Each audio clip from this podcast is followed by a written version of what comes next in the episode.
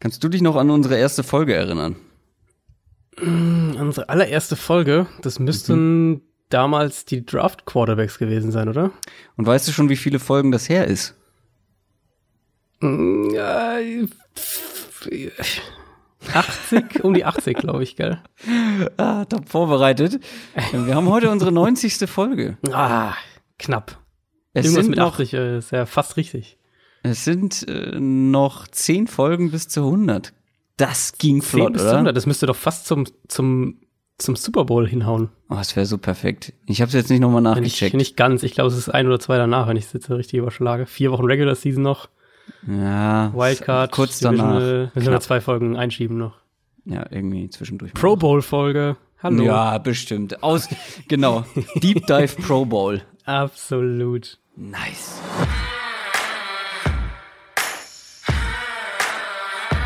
Down, Set, Talk. Der Football-Podcast mit Adrian Franke und Christoph Kröger.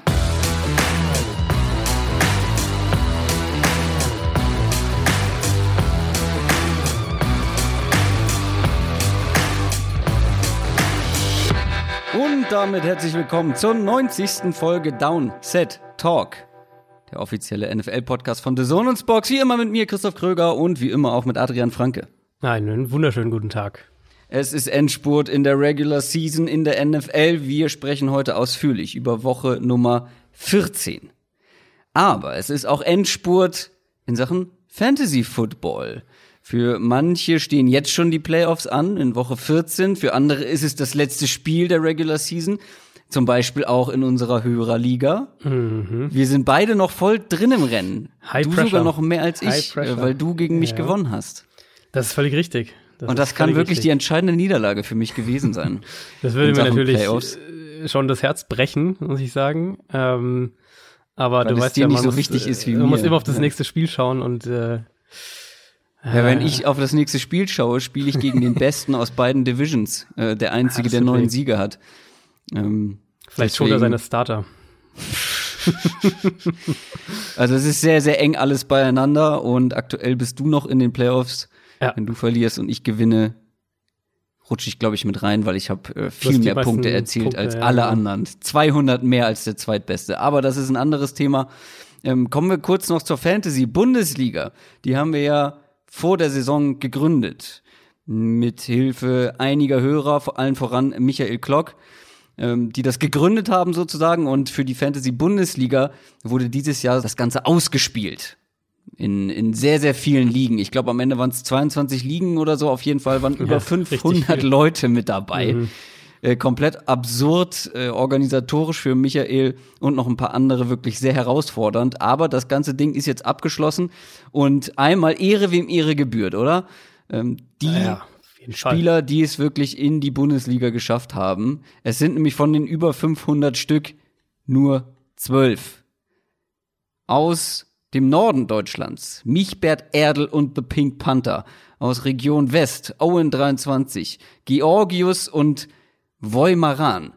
Aus der Region Ost, Sven, mit Z wohlgemerkt, Max und Elbe Spree Bros.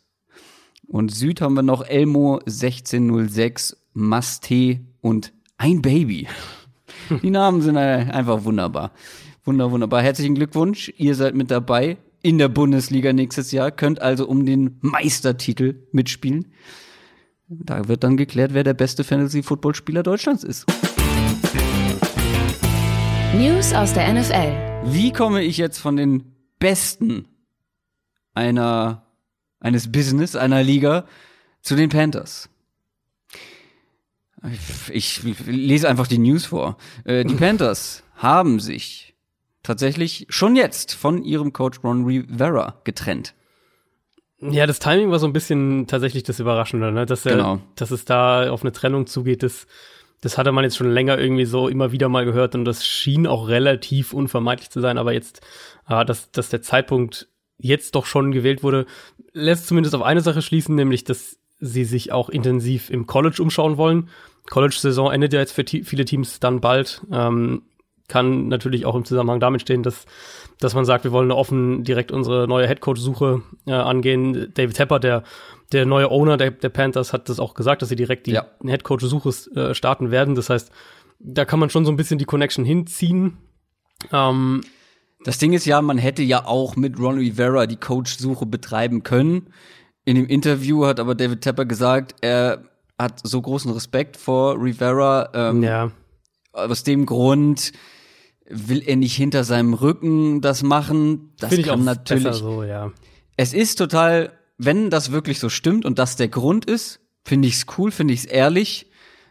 Weiß man natürlich nie. Also natürlich würde er jetzt, wenn es andere Gründe gäbe, die so vor der Presse nicht sagen, sondern natürlich das, Klar. was sie in einem besseren Licht dastehen lässt. Aber ich kann mir schon vorstellen bei ihm, ähm, auch bei David Tepper, dass das der Grund war. Und dann finde ich es wirklich fair, mhm. weil jetzt kannst du dich auf offene Coaching-Suche begeben, kannst Gespräche führen, ohne das irgendwie groß geheim halten zu wollen, ohne dass es Gerüchte gibt hier. Genau, ähm, die haben genau. sich schon mit dem unterhalten, weil das ist dann auch für einen Ron Rivera nach der ja doch am Ende erfolgreichen Zeit bei den Panthers ähm, ja ein bisschen undankbar. Ja, genau. Äh, ich meine, es wäre so oder so so ein bisschen dieses äh, dieses Dead Man Walking Ding genau. gewesen letztlich und dann finde ich so auch sauberer. Die Saison für die Panthers geht ja jetzt auch nirgendwo mehr hin. Das ist fast überspitzt gesagt, egal wer da jetzt der Head Coach für die für die letzten vier Spiele ist. Ähm, sie haben es jetzt so gelöst, dass äh, Perry Fuel, der Secondary Coach, als Interim Head Coach übernimmt. North Turner, der Offensive Coordinator, als ähm, zusätzlich dem als, als Assistent quasi zur Seite gestellt wird und der Quarterback Coach, der neue Offensive Coordinator jetzt halt alles übergangsweise wird ich habe halt bei David Tepper wirklich den Eindruck, dass er diese Franchise komplett umkrempeln will. Und viel, was man jetzt davon so im Umfeld auch rund um diese Entlassung gehört hat, das geht auch in diese Richtung. Sie haben jetzt zwar äh, den GM nicht mitentlassen, was viele in Carolina vermutet oder, oder erwartet hatten, aber Tepper hat in seinem Statement ja gesagt, dass es neue Posten dazu geschaffen werden. Es soll ein Assistant GM, ähm, neuer, also neue Position für einen Assistant GM geschaffen werden, ein Vice President of Football Operations. Das heißt, wir reden hier auf jeden Fall von einer größeren Kompetenzaufteilung. Ähm, der bisherige GM wird es nicht mehr so allein wie bisher allein führen gewissermaßen. Und es gab schon ein paar Stunden bevor die Entlassung von Ron Rivera bekannt wurde, ähm, Gerüchte, dass Carolina seinen Scouting-Staff komplett auf links dreht und da auch sehr, sehr viele Leute ausgetauscht werden sollen. Also das ist ein, glaube ich, ein tiefgreifender Umbruch einmal auf der Personalebene ähm, und dann auch generell, was die ganze Ausrichtung der Franchise angeht. Also alles, was wir über über David Tepper bisher im Football-Zusammenhang wissen, ist, dass er wirklich sehr, sehr stark diese Franchise modernisieren will. Ähm, dass er auch ein Owner ist, der sich jetzt auch bei dieser, bei der Coach-Suche und sowas definitiv mitsprechen wird. Also kein Owner, der sich zurückhält, da irgendwie, dass ähm, Analytics eine große Rolle spielen sollen in der Franchise. Ich bin sehr, sehr gespannt, in welche Richtung das geht, mit welchen Coaches sie auch jetzt sprechen. Das wird uns ja schon mal einen ersten Hinweis dann geben, was sie selbst so sich vorstellen.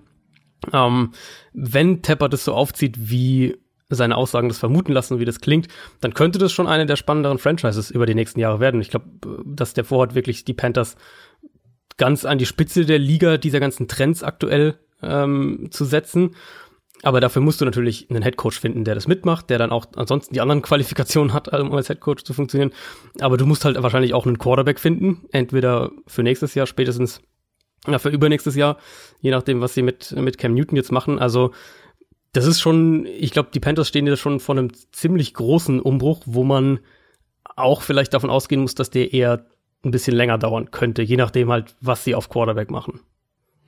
Du hast gerade angesprochen, dass sie nicht den GM entlassen haben, obwohl es da das mhm. ein oder andere Gerücht gab. Die Texans haben gar keinen GM. Hm.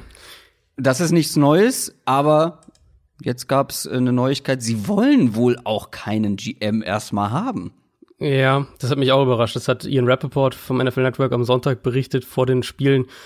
Die Texans waren ja damals an Nick Casario von den Patriots dran und das lief wohl alles so ein bisschen irgendwie shady ab, also wo es dann ja auch Vorwürfe gab, dass man da äh, schon Gespräche geführt hat, die nicht geführt wurden durften und so weiter.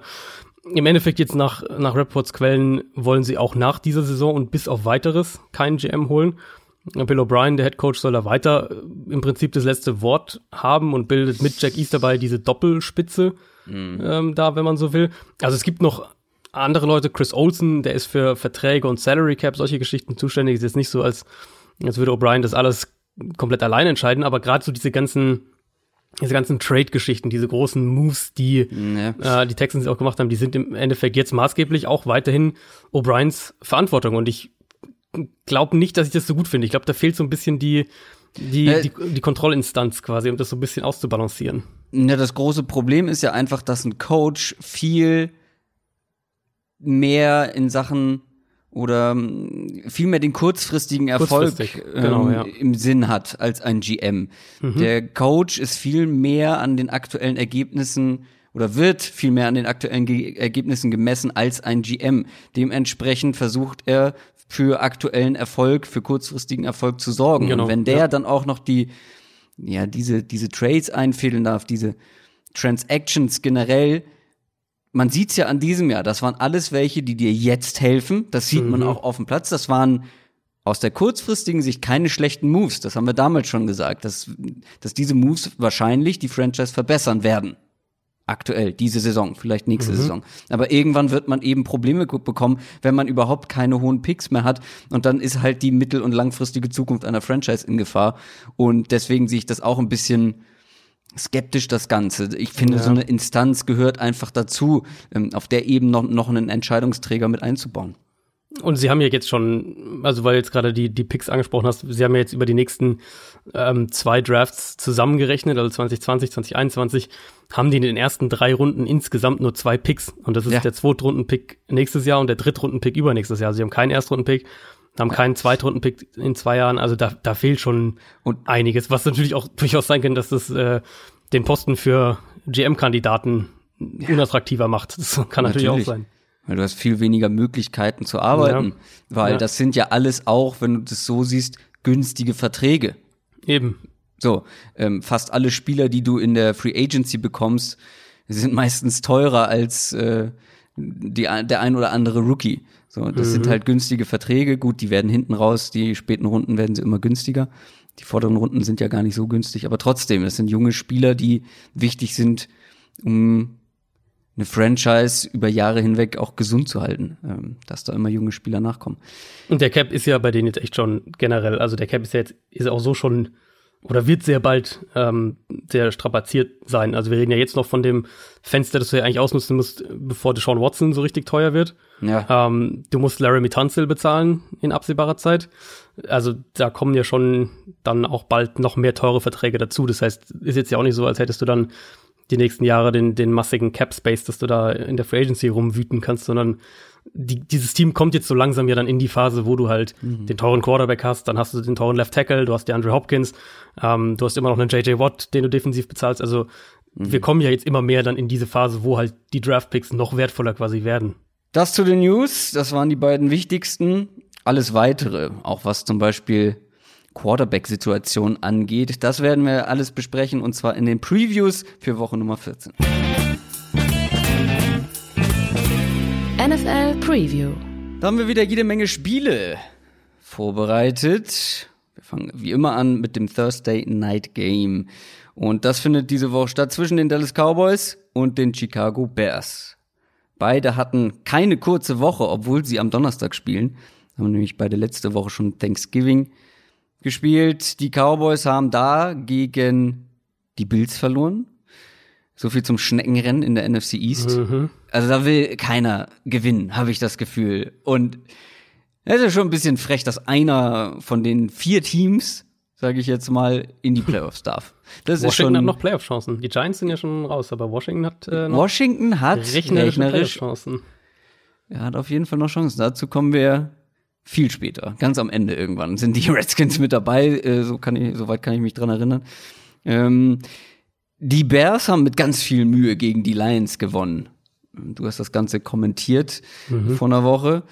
Beide Teams sind jetzt sechs und sechs, aber es sind trotzdem noch ganz andere Konstellationen. Also ich habe es eben angesprochen, die Cowboys immer noch Division Leader, weil die Eagles einfach ja. das nicht gebacken bekommen, mal ja, ihre, ja. mal diese Vorlagen zu nutzen. Die Bears haben hingegen nur noch eine Mini-Chance auf die Playoff, Playoffs. Dafür müssten sie noch einiges gewinnen. Natürlich angefangen mit diesem Spiel jetzt am heutigen Abend, heute Nacht. Und das wird natürlich viel schwieriger als gegen die Lions. Ja, Bears müssten schon alles gewinnen, glaube ich. Und selbst dann, also wenn ja. die Bears jetzt alle Spiele gewinnen, dann stehen sie 10 und 6. Und ich glaube ehrlicherweise, dass 10 Siege in der NFC dieses Jahr nicht mal reichen. Also Ja, das, ähm, ist, das ist utopisch. Ich habe es so offen gelassen, weil es halt ja. wirklich theoretisch noch eine Chance gibt, aber. Genau, ja, genau. Theoretisch, genau, gibt es noch eine Chance.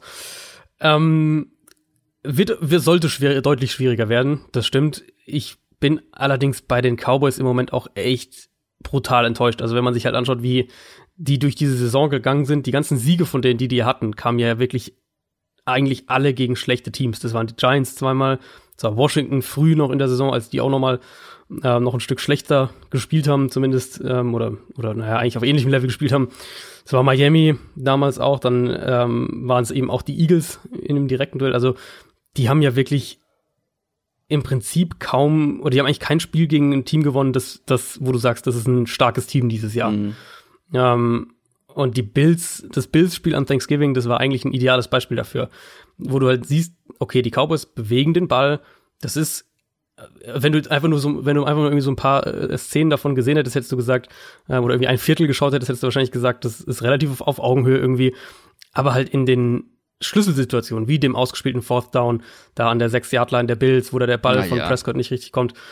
In den Schlüsselsituationen gibt's halt entweder individuelle Fehler auf dem Platz oder schlechte Playcalls oder schlechte Coaching-Entscheidungen. Ähm, mhm. Patriots-Spiel wäre da die in der Richtung quasi die, die andere, der andere Reminder, wo sie das Field Goal da kicken, statt das Down auszuspielen. Also die Offense jetzt in dem Spiel gegen Buffalo war ja besser als 15 Punkte. Die haben den Ball bewegt, die haben First Downs produziert, all diese Sachen. Sie hatten zwei Turnover und Downs tief in der gegnerischen Hälfte, dazu zwei Missed Field Goals. Ähm, aber halt dann, um wenn man es wenn man's von der anderen Seite argumentiert quasi, war die Offense halt doch auch wieder nicht gut genug, dass sie halt so ein Spiel dann auch mal an sich reißt und, und einfach mit der offensiven Seite des Balls gewinnt. Ähm, das größere Thema aber natürlich, wenn wir von den Cowboys sprechen, ist die Defense. Und das hatten wir ja. auch schon zweiter Mal thematisiert, dass die nicht ansatzweise auf dem Vorjahreslevel sind, insbesondere in der Secondary, aber eben auch auf Linebacker. Und das war in dem Spiel gegen Buffalo deutlich zu sehen. Da hat Dallas ja konstant Probleme mit der Bills Offense.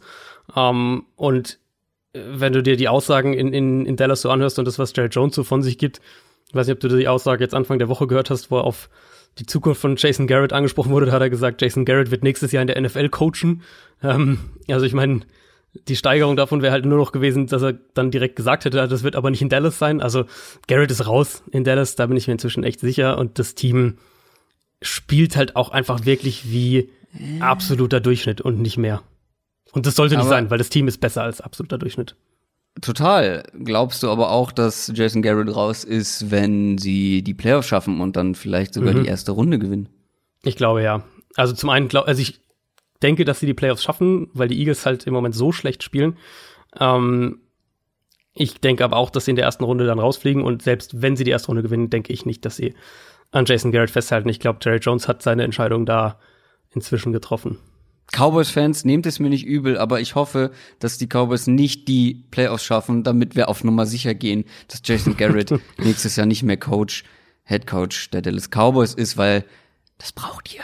Das braucht ihr ganz dringend. Das ist wichtig. Also da muss sich irgendwas verändern, weil mhm. das Spieler, also ich finde es immer, es wird so deutlich in der Bewertung eines Trainers. Das ist zwar ein bisschen einfach gedacht und plakativ, aber es trifft meistens dann irgendwie trotzdem zu, wenn man wenn man sieht, dass ein Team unter den Möglichkeiten spielt, unter den Möglichkeiten, wenn wir uns die spielerische, individuelle Qualität vor allem angucken und wenn das Team dann am Ende oder im Endeffekt da drunter spielt und wie bei den Cowboys finde ich aktuell weiter drunter, dann muss der Headcoach hinterfragt werden. Und da gibt's noch ein, zwei andere Teams, kommen wir später auch noch zu. Ähm, aber jetzt hast du schon die Cowboys Offense und Defense so im Vorbeigehen abgehakt. Ähm, lass uns doch noch kurz über die Bears sprechen. Die Bears Offense war okay Trubisky mhm. wieder mit einem besseren Spiel, äh, wie du es angesprochen hast. Er war viel on the move, viel ja. in Bewegung und ja. da meintest du, da ist er besser und das finde ich hat man in diesem Spiel auch deutlich gesehen. Da gab es wieder einige Situationen, wo er auch vom Playdesign schon in Bewegung gesetzt wurde genau. und mhm. ähm, das kommt ihm wirklich entgegen. Und die Defense auf der anderen Seite ist eigentlich keine schlechte, aber gegen die Lions war man anfällig. Mhm. Da war man teilweise auch zu aggressiv. Ich ja. meine, man hat sich von einem David Blau mehrfach abziehen lassen und einem Kenny Golladay, der war teilweise ein Albtraum für diese Defense. Und jetzt kommen da halt einfach, kommt da eine Passing Offense mit Dak Prescott, der natürlich weit über einem David Blau ist, mit einem Mary Cooper, mit einem Michael Gallup. Das kann schon wieder unangenehm werden für diese Defense. Kann es auf jeden Fall. Ich gehe davon aus, dass die Bears das ein bisschen passiver spielen werden. Ähm, ich fand gerade am Anfang in dem Spiel gegen, gegen Detroit sind sie halt wirklich sehr, sehr aggressiv zu Werke gegangen und dadurch gab es ja diese ganzen 1 gegen 1 Duelle, wo du halt dann in der Bears Secondary würde ich auf keinen Spieler im Moment setzen, 1 gegen 1 gegen Kenny Golladay. Das heißt, dann gibt's eben dieses hier, ich glaube, Prince Mukumara war es dann, der einmal verbrannt wurde oder zweimal verbrannt wurde. Diese Situation gibt's dann halt und wenn dann halt der Receiver sich direkt gegen seinen Gegenspieler durchsetzt und es keine Safety-Hilfe dahinter gibt, dann bringt halt auch dein dritter Quarterback den Ball da irgendwie hin, ja. meistens zumindest. Und Aber so war schon gut, was er gespielt hat. Also es war ja, jetzt ja, nicht nee, alles auf, auf, Fehler basierend nee, nee, der, der nee, nee, nee, auf jeden Fall. Auf jeden Fall, aber die Bears haben es halt auch so, die Bears haben so ein bisschen halt drauf ankommen lassen. So nach ja, dem genau. Motto, wir, wir gehen jetzt mal aggressiv vor, blitzen ein bisschen mehr am Anfang und Zeig dann schauen mal, wir, was halt, du kannst. Genau, genau. Und dann hat die Coverage halt nicht gehalten. Und ich vermute, dass sie es gegen, ähm, gegen Dallas ein bisschen, bisschen passiver spielen. Was die Bears müssen Offense angeht, hast du, ja genau, müssen sie eigentlich. Ähm, was die Bears Offense angeht, hast du schon viel gesagt. Trubisky spielt insgesamt deutlich besser, die letzten drei, vier Spiele. Ähm, ist für mich auch mittlerweile wirklich ein Trend, dass die sich offensiv einfach verändert haben. Und ich glaube, das steht eben auch indirekt im Zusammenhang mit Trubiskys Leistungssteigerung. Ich habe jetzt, ja. Ich habe noch eine Sache, die ich da hinzufügen muss, weil mhm. ich da auch eine Frage an dich habe, weil mhm. ähm, du hattest die Cowboys Defense schon angesprochen, dass die auch nicht so auf dem Niveau spielt, wie wir uns das vielleicht erhoffen. Und jetzt hatten sie mit Josh Allen extreme Probleme. Also Josh Allen hatte wirklich ein hervorragendes Spiel gegen mhm. diese Defense ähm, irgendwie fast 80 Prozent Completion Percentage, über 200 Yards in der Luft, dann auch irgendwie 40 Yards am Boden. Und er ist ja ein sehr athletischer Quarterback insgesamt, der der dir eben auch am Boden Probleme machen kann. Und mhm, ich habe mhm. das eben angesprochen mit äh, Trubisky. Ähm, bin dann zur Defense gekommen, aber das wollte ich eigentlich noch hinzufügen. Äh, mit Trubisky ist ja ein ähnlicher Typ, vor allem was die Qualitäten zu Fuß angeht nenne ich es mal. Also ja, ja. kann mit Strubisky den Bills, äh, den Bills sage ich schon, den Cowboys ähnliche Sorgen bereiten, wie es ein Josh Allen gemacht hat letzte Woche. Als Scrambler glaube ich halt schon. Und das war ja, ja genau auch so das vor allem, ja. Genau, und das war ja, also das war ja auch das, wo, wo Josh Allen da den meisten Schaden angerichtet hat. Ähm, und das war bei Trubisky auch so ein Punkt, was er das halt einfach ganz, ganz lange dieses Jahr fast überhaupt nicht gemacht hat, obwohl er damit letztes Jahr ja der, also er war ja letztes Jahr der gefährlichste Scrambler eigentlich in der NFL. Mhm. Ähm, und das hat dieses Jahr unheimlich oft komplett gefehlt und auch das ist ein bisschen hochgegangen über die letzten Wochen und ich finde halt, das passt irgendwie dazu. Trubisky, oder das passt ein bisschen zusammen. Trubisky selbst spielt besser, spielt auch ein bisschen, finde ich, ein bisschen gelöster, habe ich den Eindruck. Und dann haben die Bears sich eben offensiv auch umgestellt. Und du hast jetzt schon die, die, ähm, diese ganzen Motion-Moving-Geschichten angesprochen. Das ist deutlich hochgegangen. Ähm, spielen mehr Play-Action, mehr Rollouts, mehr Tempo auch. Trubisky eben in Bewegung bringen, Trubisky schnell spielen lassen, ohne dass er, so blöd das jetzt klingt, ist nicht, ist nicht äh, böse, böse gemeint, aber einfach ohne, dass er viel nachdenken muss. Und das ist, glaube ich, für ihn im Moment genau das Richtige. Und das sehen wir von Chicago deutlich mehr. Ähm, ich gehe fest davon aus, dass wir das auch heute Abend in dem Spiel sehen werden, gegen eine Cowboys Defense, die in der Coverage definitiv schlagbar ist. Ähm, und ich habe jetzt ja echt viel viel Bears Football geschaut die letzten Wochen, weil ich sie jetzt letzte Woche auch kommentiert habe und jetzt diese Woche wieder kommentiere. Das heißt, äh, ich bilde mir ein, im Moment ein ganz gutes Gefühl für die Bears Offense zu haben und ich finde, die Bears Offense ist, was dieses Gesamtkonstrukt angeht, ist, sind die auf einem ganz guten Weg. Also das ist deutlich besser als das, was wir über die ersten äh, sechs, sieben, acht Saisonspiele von denen gesehen haben. Wer gewinnt denn? Habe ich mich auch schon gefragt. Ich überlege ernsthaft, auf die Bears zu tippen mit dem Spiel ich vertraue Dallas halt im Moment irgendwie gar nicht. Die, die Cowboys mm. sind das bessere Team für mich ähm, und haben auch immer noch die bessere Offense. Aber ich vertraue Dallas im Moment irgendwie so gar nicht. Na doch, ich gehe schon mit den Cowboys. Ich glaube, dass die, die Passing Offense so einen kleinen Schritt wieder zurück macht, im positiven Sinne. Mhm. Die Bears Defense, ja, ist, ist gut, aber schlagbar, würde ich es mal nennen. Ich sehe halt in so einem Spiel und wieder immer die Gefahr, dass die, dass die Cowboys da halt reingehen hier. Äh, Donnerstagabend auswärts in Chicago ist kalt. Wir laufen jetzt erstmal den Ball. Und das fand ich halt bei kalt. den Cowboys. Ja. Oh, bisschen, äh, bisschen aufwärmen, bisschen laufen. Ja, ja, nee, also willst du halt nicht den Ball werfen und äh, schwierige Umstände, was weiß ich was. Und das fand ich halt bei der Cowboys Offense jetzt, bei, als ich jetzt zur Cowboys Offense in Vorbereitung auf das Spiel ja, ein bisschen Tape geschaut habe, fand ich das auch extrem auffällig, dass diese Offense halt einfach mehrere Gesichter hat. Und du eben teilweise das, das offene Gesicht quasi siehst, Aber wo sie viel Play-Action spielen, wo sie viel Motion spielen, wo sie kreativer sind. Und dann hast du halt aber auch echt teilweise Phasen in Spielen, teilweise ganze Spiele. Da laufen sie halt permanent bei First Down aus der I-Formation mit dem Fullback noch den Ball in, in die, in die Eight-Man-Box rein. Und die gute Jason ist alles auf Garrett-Schule. Sicherheit, ja, und, und ist alles irgendwie so auf Sicherheit ausgelegt und so. Und deswegen finde ich es halt auch so schwer, ein Gefühl für das Team zu kriegen, weil die halt einfach gerade offensiv dieses Jahr echt verschiedene Gesichter zeigen in verschiedenen Spielen und du nicht so genau weißt, was du in welchem Spiel kriegst. Naja, aber wir brauchen nicht so tun, als würden wir von den Bears genau wissen, was wir offensiv Nee, bekommen. stimmt. äh, und Das dass die keine zwei Gesichter hätten. Aber ich Also, finde halt bei den Bears, finde ich, ist halt wie gesagt der Trend jetzt seit drei, vier Wochen der Trend positiv, ist ein besserer, ja. während es halt bei den Cowboys so ein Auf, Ab, Auf, Ab, Auf, Ab ist. Ich kann, ja, aber ich tippe im Moment, ich kann nicht momentan auf die Bears tippen, so gern ich es machen würde. ähm, dafür ist mir glaub, dafür ist einfach die individuelle Qualität, vor allem offensiv bei den Cowboys noch Ja. zu hoch. Ja. Kommen wir zu den beiden Deep Dive Spielen, die wir vorbereitet haben. Das erste ist ein, nee, beide sogar. Jetzt bin ich verwirrt. Nee, das erste ist ein frühes Sonntagsspiel. Irgendwie Mhm. habe ich mir falsche Uhrzeiten hier aufgeschrieben. Ist das wirklich ein frühes Spiel? Ich bin verwirrt. Das erste ist ein frühes Spiel und das zweite ist Ja, ein okay. spätes Sonntagsspiel, aber sind beides Ja. keine Primetime-Spiele. Gut, dann war ich doch richtig. Äh, San Francisco 49ers spielen, die spielen gegen die New Orleans Saints. Wie gesagt, ein frühes Sonntagsspiel. Weiß ich doch. Äh, Und ein völlig offenes Spiel. Also, ich saß da in der Vorbereitung und habe gedacht, ich, äh, ja, ich kann irgendwie hier so die, die einzelnen Punkte und die einzelnen Matchups irgendwie rauspicken, Ja, aber ja. ich habe am Ende keine Ahnung, wer gewinnt. Das sind zwei der besten Teams der NFL und ich finde, hier gibt's ein paar schöne Storylines, einfach was die Konstellation angeht. Die sind beide nämlich 10 und 2. Die Saints auf der einen Seite sind schon durch. Die haben ihre Division jetzt schon gewochen, äh, gewonnen. Ähm, aber es geht für die natürlich noch um den Nummer 1 Seed. Der in der NFC, glaube ich, brutal wichtig ist, weil niemand will nach New Orleans, niemand will nach Seattle. San Francisco ist vielleicht so ein bisschen am wenigsten der Heimvorteil, äh, der wenigsten, am wenigsten starke Heimvorteil, aber also gerade in den Superdome und, und nach Seattle will halt wirklich absolut überhaupt niemand. Ja, und das ist Absurde ist ja eigentlich, dass du 10 und 2 stehst, vier Wochen vor dem Ende der Saison und trotzdem aktuell nur auf Wildcard-Kurs bist, wie die 49ers. Das muss man sich mal vorstellen. Würden Stand könnte- heute in Dallas spielen.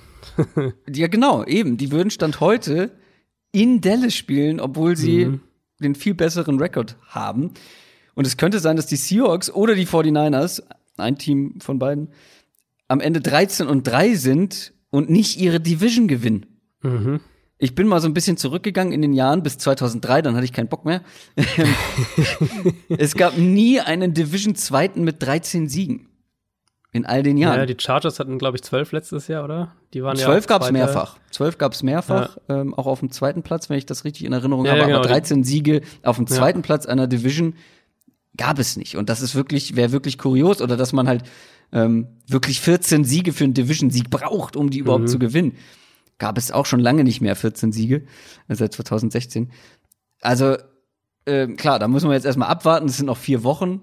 Ähm, Aber, aber gerade aus San Francisco Sicht natürlich direkt der Einwurf, die haben halt das erste Spiel verloren gegen Seattle und müssen in Woche Ja. 17 in Seattle spielen. Das heißt, selbst wenn die ein Spiel Vorsprung hätten vor dem letzten Spieltag, ähm, wenn sie das dann halt verlieren in Seattle, dann wären die Seahawks dann trotzdem wieder vor ihnen, weil sie dann halt den stimmt, Tiebreaker ja. hätten.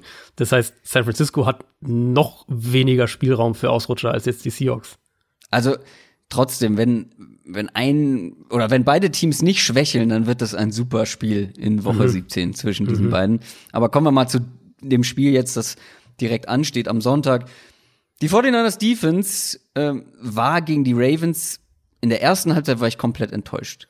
Undiszipliniert, haben im Prinzip alles das nicht gemacht, was wir erhofft haben, sondern sie haben eigentlich alle Fehler gemacht, die man gegen die Ravens machen kann und nicht machen sollte. Ähm, gefühlt wollten sie auch so ein bisschen ihr normales Spiel in der Defense durchbringen, hatte ich das Gefühl. Aber in der zweiten Halbzeit haben sie wirklich einen ganz guten Job gemacht, haben gut adjusted, dann haben sie auch viel von dem gemacht, was du oder was wir hier besprochen haben, was du prophezeit hast, was wir dann auch noch im YouTube-Stream, den wir am Sonntag gemacht haben vor dem Spiel, besprochen haben. Viel davon haben sie dann umgesetzt. Aber jetzt kommt natürlich eine ganz, ganz, ganz, ganz andere Offense auf sie zu. Im Vergleich zu den Ravens. Ja. Jetzt kommt die Ja. Saints Offense mit einem Drew Brees. ist komplettes Gegenteil von dem, was ein Lamar Jackson ist. Da kommt dieses kurz, mittellange Passspiel mit einem Elvin Kamara, einem Michael Thomas, einem Allrounder wie Taysom Hill, äh, der schon eher mit einem Lamar Jackson vielleicht in Verbindung gebracht werden kann, aber sonst ähnelt sich da nicht viel. Also, das wird eine ganz andere Herausforderung. Ich meine, wenn man es überspitzt sagen will, kann man es auf eine Frage ja so ein bisschen runterbrechen, nämlich haben die 49ers eine Antwort für Michael Thomas? Weil Ja. natürlich, du hast deinen Hall of Fame Quarterback und du hast äh, äh, du hast eine gute Offensive Line, wobei die auch angeschlagen ist, da kommen wir auch noch gleich zu. Du hast einen Alvin Kamara, aber wenn du halt Michael Thomas, im Prinzip kann man halt sagen, wenn du Michael Thomas ausschalten kannst, dann gewinnst du höchstwahrscheinlich gegen die Saints. Wenn du nicht ausschalten kannst, dann wird's verdammt schwer, weil dann legt er halt jede Woche 130, 140 Yards und einen Touchdown oder irgendwas auf. Ähm, und das habe ich mir so ein bisschen mal überlegt, was die, was die 49ers da überhaupt an, an Personal quasi haben. Und ich meine, du kannst eigentlich relativ klar sagen bei San Francisco, weil die ja, klar, die spielen natürlich auch Man-Coverage, ähm, haben das ein bisschen mehr eingebaut, aber im Kern ist es immer noch eine Zone-Defense und das siehst du halt gerade ganz krass bei den Cornerbacks. Du hast Richard Sherman, der im Prinzip ausschließlich den Left-Outside-Corner spielt. Uh, Keller Witherspoon ist inzwischen hier wieder zurück. Der spielt ausschließlich den Right Outside Corner. Dann hast du K1 Williams im Slot. Ähm, ganz klar einfach der Slot Corner. Der spielt eine gute Saison, würde ich sagen, aber hatte jetzt auch gerade in der zweiten Saisonhälfte doch immer wieder mal Probleme. Also so, ich würde sagen, so ein solider bis guter Spieler, aber jetzt keiner, den du ein Spiel lang auf Michael Thomas stellst und sagst, der, das, das passt dann schon. Und ähm, Thomas spielt ja immerhin knapp ein Drittel seiner Snaps im Slot. Da stellen die Saints ihn ja oft auch hin, um, um ihm eben Matchups zu geben, um ihn, um ihm Yards nach dem Catch zu, äh, zu ermöglichen. Und ähm, ganz überraschend ist er der gefährlichste Wide Receiver, wenn es um Slot Receiving geht, mit 2,84 Yards pro gelaufener Slot Route. Da hat kein Receiver in der NFL mehr, kein Wide Receiver. Ähm, das ist eben auch das, wo diese Saints Offense sehr gefährlich ist, wo dann eben viele Yards nach dem Catch kommen, wo dieses dieses Timing, Kurzpass Offense, das die Saints ja so unglaublich gut spielen, Ja. ähm, wo das besonders greift und das musst du halt stoppen können. Und ist das nicht eigentlich auch, was die Saints offensiv machen, gut, um gegen eine hauptsächlich in Zone Coverage spielende Defense zu spielen? Weil Drew Brees ist ja nun mal einer, der diese Zone Coverages, diese Lücken, die sich halt einfach ergeben, ausnutzen kann, oder nicht? Und vor allem auch dieses kurze, mittellange Passspiel ist ja eigentlich wie dafür gemacht. Ja, ich sehe das schon auch so ein bisschen als ein kritisches Matchup an, wo ich glaube, dass die Saints einen Vorteil haben könnten. Auf der anderen Seite kann man dann wiederum erwidern, dass, dass die 49ers unglaublich starke Cover-Linebacker haben dieses Jahr, ähm, wo ich mir auch vorstellen könnte, dass sie zum Beispiel einen Alvin Kamara einigermaßen in den Griff bekommen. Ähm, dann sehe ich da auch wieder irgendwie Probleme auf die Saints Offense zukommen, wenn das halt wieder so eindimensional wird und das alles über, über Michael Thomas laufen muss. Ich meine, sie haben Jared Cook ein bisschen besser involviert jetzt zuletzt, aber diese Defense kann halt, ähm, und sie sind halt, wie gesagt, sie sind auch echt flexibler geworden in, in ihren Coverages dieses Jahr. Ähm, und die kann, glaube ich, schon echt Probleme bereiten. Ich, also mein größter Punkt ist halt, ich sehe im Moment nicht so richtig, welche Antwort sie halt auf Michael Thomas haben, weil ich da keine individuelle Lösung sehe und ich in den Zone Coverages dann halt auch definitiv Probleme für die 49ers sehe. Und das, glaube ich, wird wirklich das Schlüsselmatchup auf der Seite des Balls sein. Du hast dann noch die Offensive Line, ähm, wenn wir schon bei Schlüsselmatchup sind. Die Saints ja wahrscheinlich noch mal ohne Teron Armstead ihren Left Tackle. Ähm, dann hast du, klar, die haben einen unglaublich guten Right Tackle mit Ryan Ramchick. Aber San Francisco wird diese linke Seite der Offensive Line attackieren, wenn Armstead nicht spielt. Das ist völlig klar. Die schieben Nick Bosa inzwischen viel mehr rum. Haben sie in der ersten Saisonhälfte kaum gemacht. Mittlerweile wird der viel mehr auch dahin geschoben, wo er vielleicht dann effizienter sein könnte. Naja, und er hat ja Ähm, vor allem die Erfahrung auf der rechten Seite ähm, aus der Defense gesehen. Also Genau, gegenüber genau. der Also linken Offensive Line Seite. Genau, und wenn, also, und, und je nachdem halt, wo die Schwachstelle ist, schieben die ihn auch mittlerweile mehr hin. Und da gehe ich fest davon aus, dass wenn das dann der Left Tackle halt wäre, dann würde er logischerweise auch da spielen. Also da kannst du schon auch Probleme bekommen. Und das haben wir von den Saints ja auch oft genug gesehen. Letztes Jahr, als, als Teron Armstead gefehlt hat, als sie gegen starke Pass-Rush-Teams gespielt haben, ähm, Dallas war ja so ein Beispiel letztes Jahr, dann haben sie auch echt Probleme bekommen. Und dann hat die Offense halt auch echt ganz, ganz lange über ein Spiel überhaupt nichts zustande gebracht. Hinzu kommt, dass die Ford wahrscheinlich zurückkommt bei den 49ers. Mhm. Das hilft natürlich in dem Aspekt. Was nicht hilft, ähm, es gibt noch Fragezeichen bei Richard Sherman, weil du ihn gerade angesprochen hast. Ähm, der ist wohl noch Day-to-Day. Und Also ich Jack- gehe davon Jack- aus, dass er spielt, aber ja. Ja. mag sein. Äh, Jacques Guitart, der äh, Safety, ist auch angeschlagen. Ähm, das kann natürlich dann auch für die Passing Defense generell ein Thema mhm. sein, wenn zwei wichtige Leute in der Secondary ausfallen können. Ist, ist, ist also ein bisschen ein Spiel aus 49ers Sicht, wo, wo Richard Sherman fast ein bisschen wertlos ist, überspitzt gesagt, einfach weil die Saints halt auf die Art nicht attackieren. Also wenn Richard Sherman halt das Spiel auf seinem, auf seinem ja, Outside Corner Spot da verbringt, ja. dann werden, wird da vielleicht kein einziger Ball in seine Richtung ernsthaft fliegen. Ähm, deswegen, das ist halt schon, das, was du meinst, das stimmt schon so ein bisschen, dass die Saints die Waffen haben, um diese 49ers Defense da, glaube ich, anzugreifen, wo es halt weh tut. Der Punkt eben, um das zu kontern, ist einmal, die 49ers, glaube ich, können, können über einen Pass Rush kommen, wenn Teron Armstead nicht spielt. Und sie haben, selbst in ihren Zone Coverages, haben sie gute Coverspieler auch in der Mitte des Feldes. Wobei man sagen muss, dass Michael Thomas jetzt tatsächlich mal ein Spiel nicht der aller, aller, allergrößte Faktor war. Also hat für seine Verhältnisse fast wenig Receptions gehabt. Ja. Ich weiß jetzt gar nicht mehr genau die Zahl, aber es waren tatsächlich auch mal einstellige Targets. Das ist natürlich, natürlich ähm, das bringt ihn auch in Sachen. Nächste Woche wahrscheinlich 20 oder so. Ja, ja, irgendwie so. Also ähm, bei den Falcons kamen dann tatsächlich mal andere Optionen in der Offense auf. Da wurde dann wieder, wie gesagt, auch viel mit Taysom Hill gearbeitet. Mhm. Ähm, Jet Cook hat eine, eine Rolle mittlerweile. Aber gucken wir mal auf die andere Seite. Jimmy Garoppolo war etwas wackelig äh, gegen die Ravens. Ja. Das kann mal passieren gegen diese Ravens Defense. Wir sagen immer, wie schwer die für Quarterbacks ist, wie kompliziert sie auch ähm, spielt mittlerweile mhm. und gut vor allem. Kam natürlich trotzdem etwas ungünstig, nachdem wir ihn beide so gelobt haben, du in deinem Quarterback-Ranking, ich dann hier noch mal im Podcast. Hat er wirklich mehrere riskante Plays, ähm, auch mehrere, die hinter intercepted hätte werden müssen. Ähm, mhm. Auch dieser eine Touchdown-Pass auf Debo Samuel, der war ja, also was das ein Touchdown wird. ähm, ja, ähm, hätte auch gut und gerne ein Interception sein können. Aber jetzt kommt diese Saints Defense und das ist die nächste starke Defense. Ähm, was glaubst du, was für, was für eine Offense wir da von den 49ers sehen und vor allem was für ein Auftritt von Jimmy Garoppolo wir sehen könnten? Ich glaube, also man muss natürlich erstmal erwähnen, dass es in Baltimore richtig geschüttet hat, äh, ja. was das Passspiel schon beeinflusst. Also das ähm, das darf man nicht, das darf man nicht einfach ausklammern, dass es da echt vom Wetter her, die Ravens haben ja noch, waren ja noch schlechter im Passspiel. Lamar Jackson mhm. ist ja, ja gerade so über 100 Yards Passing gekommen. Ähm, was die Ravens halt in dem Spiel gemacht haben, das fand ich wirklich krass. Die haben Jimmy Garoppolo fast jeden einzelnen Dropback geblitzt. Ja, Der hatte 26 Dropbacks. Sie haben ihn 21 Mal geblitzt. Also, ja, ich habe dir, ähm, ich habe dir während des Spiels geschrieben irgendwann, ja. ähm, weil ich wusste, dass du das komplett guckst nebenbei und ich habe halt Red Zone geguckt und jeder Snap in der Red Zone, zumindest die erste Halbzeit, der gezeigt mhm. wurde von der Ravens Defense, war ein Blitz und ich habe dir nur geschrieben, sag mal, was haben die für eine Blitzquote? 100 Prozent oder was ist da los? Ja, das war, war schon knapp, sehr, sehr knapp auffällig. Daneben, knapp neben 100 Prozent. Ähm, also es ist natürlich eine absurde Quote erstmal und dann Garoppolo hatte halt gegen dann ein paar Big Plays, paar Fehler gegen den Blitz, was Wie viel was Prozent waren es jetzt am Ende? Also 21 von 26 Dropbacks waren Blitz. ist ja wirklich, ist ja tatsächlich so, wie es gefühlt war. Also, ja, ja, ist, äh, ist wirklich so. absurd. Aber sie sind damit ja auch gut durchgekommen. Genau. Teilweise. Ähm, genau. Und, und es wird halt extrem spannend sein zu sehen, wie die Saints, inwieweit sich die Saints vielleicht daran orientieren, weil New Orleans will an sich ja schon auch blitzen. Ist ja eine aggressive Defense. Und mit Marshall Lattimore zurück können sie das auch. Damit kannst du eben Man-Coverage, was die Saints ja auch gerne spielen, äh, gerade auch dann in kritischen Downs, wenn sie dann halt auch blitzen wollen, kannst du mit Lattimore natürlich viel sicherer Man-Coverage spielen. Der kann dann einen Emmanuel Sanders oder, oder wahlweise Debo Samuel in Man-Coverage übernehmen und dann auch mal so einen Receiver ausschalten. Und Eli Apple kann den anderen Spieler übernehmen, der auch eine gute Saison spielt.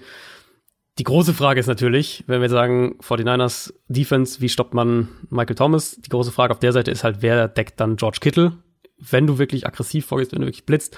Ähm, das wird halt sehr, sehr spannend, weil du kannst eigentlich nicht über ein ganzes Spiel gesehen einen Linebacker gegen ihn stellen. Äh, das äh, kannst du vielleicht mit zwei, drei Linebackern in der ganzen NFL machen.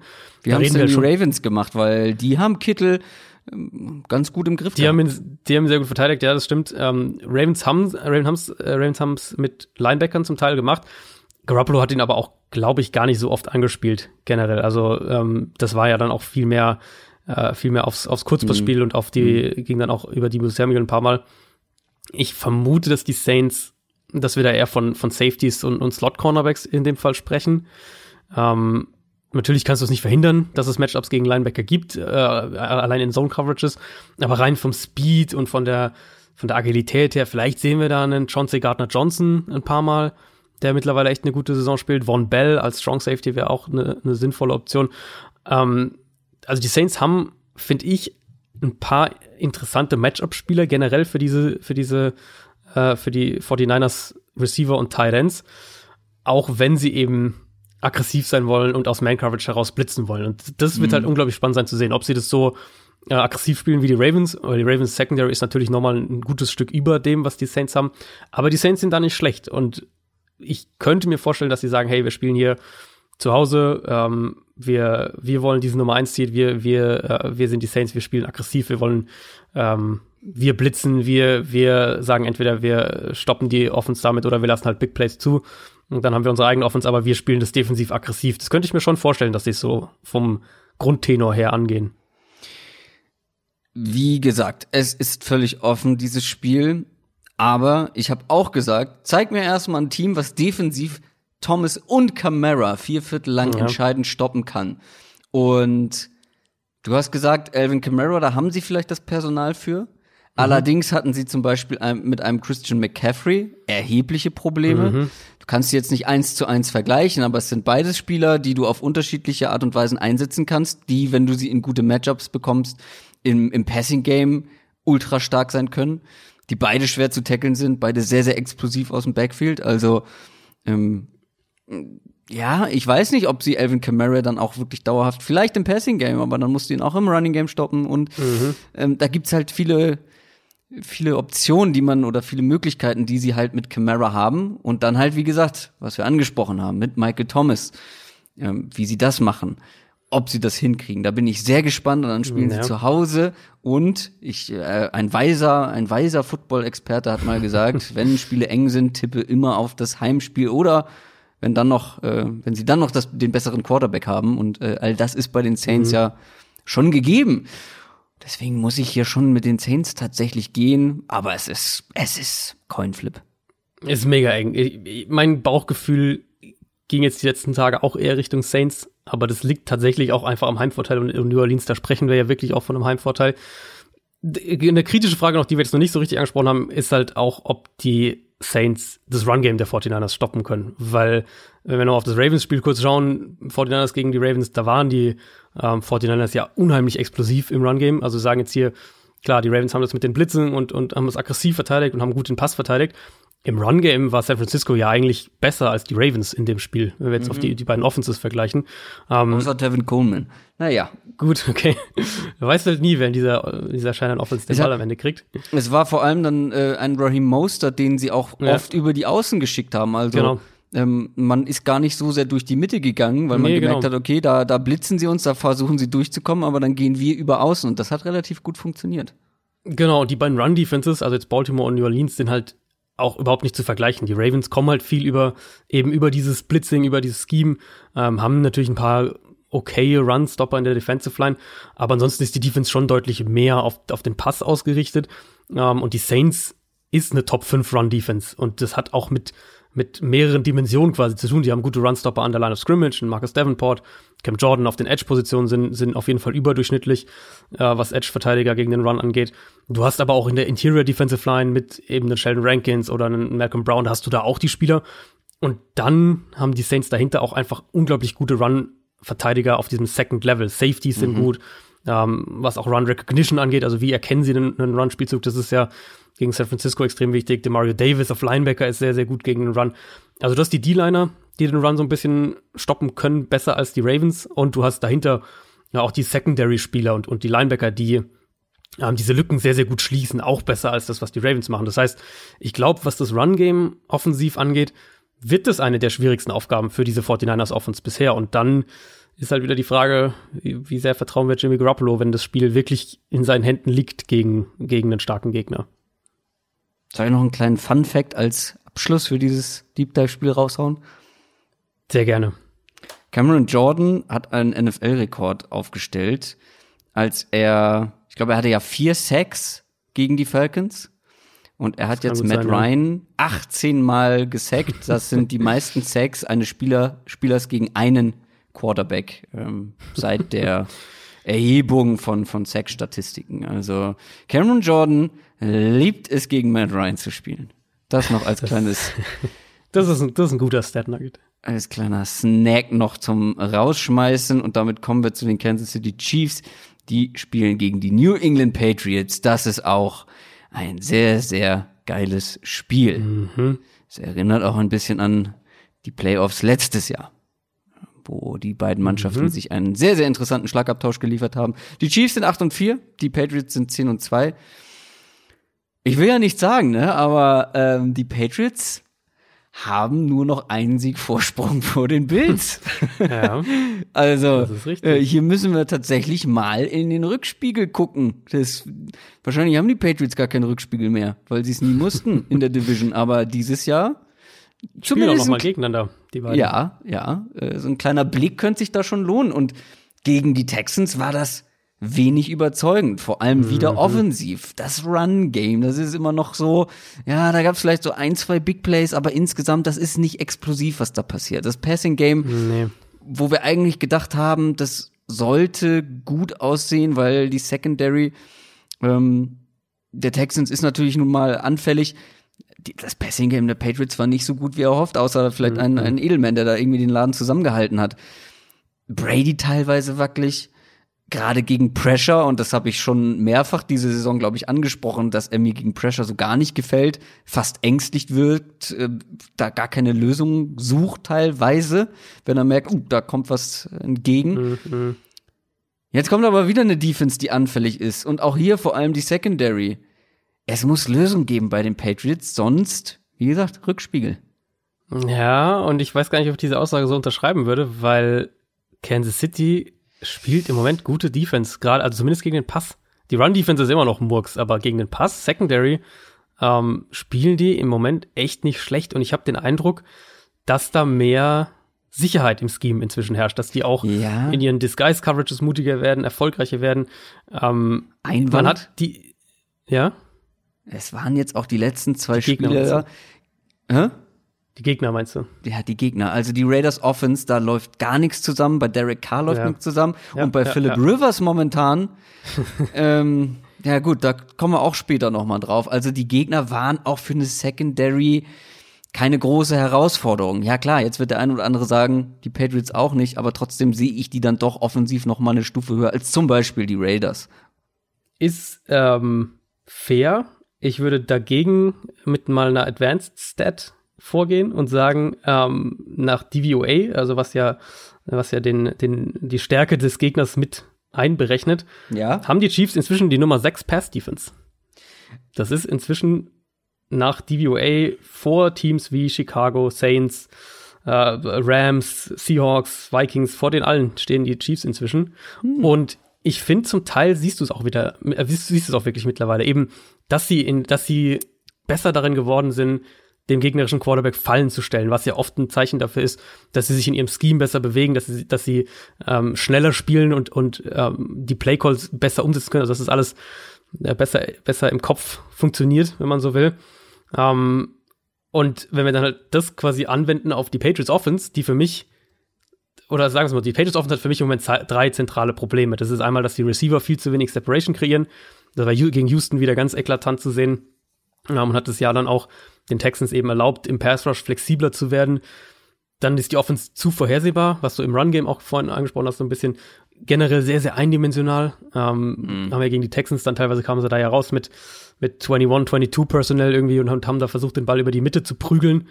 Ähm, also wirklich auch Heavy Sets oder, oder zusätzliche Offensive Linemen. Also haben da wirklich versucht, äh, ähm, den Ball ja gegen eine zugestellte Box zu laufen. Und dann das, was du gesagt hast, Brady gegen Pressure ist auf jeden Fall inkonstanter als die letzten Jahre. Und auch wenn sich die Offensive Line mehr stabilisiert hat, ist sie halt insgesamt nicht auf dem Level der letzten Saison, wo sie ja dann echt im Laufe des Jahres dominant wurde. Ich habe gerade noch mal geguckt.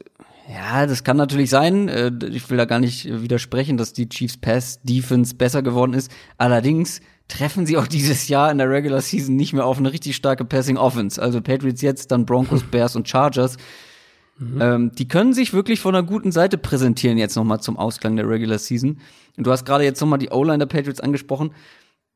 Im, die Tight Ends sind auch ein großes Problem bei den Patriots, weil mhm. die fehlen nicht nur als Passoption dieses Jahr über Gronkowski, über das Fehlen von Gronkowski brauchen wir gar nicht groß sprechen, das ist offensichtlich, ja. aber eben auch ja, im ja. Run-Blocking.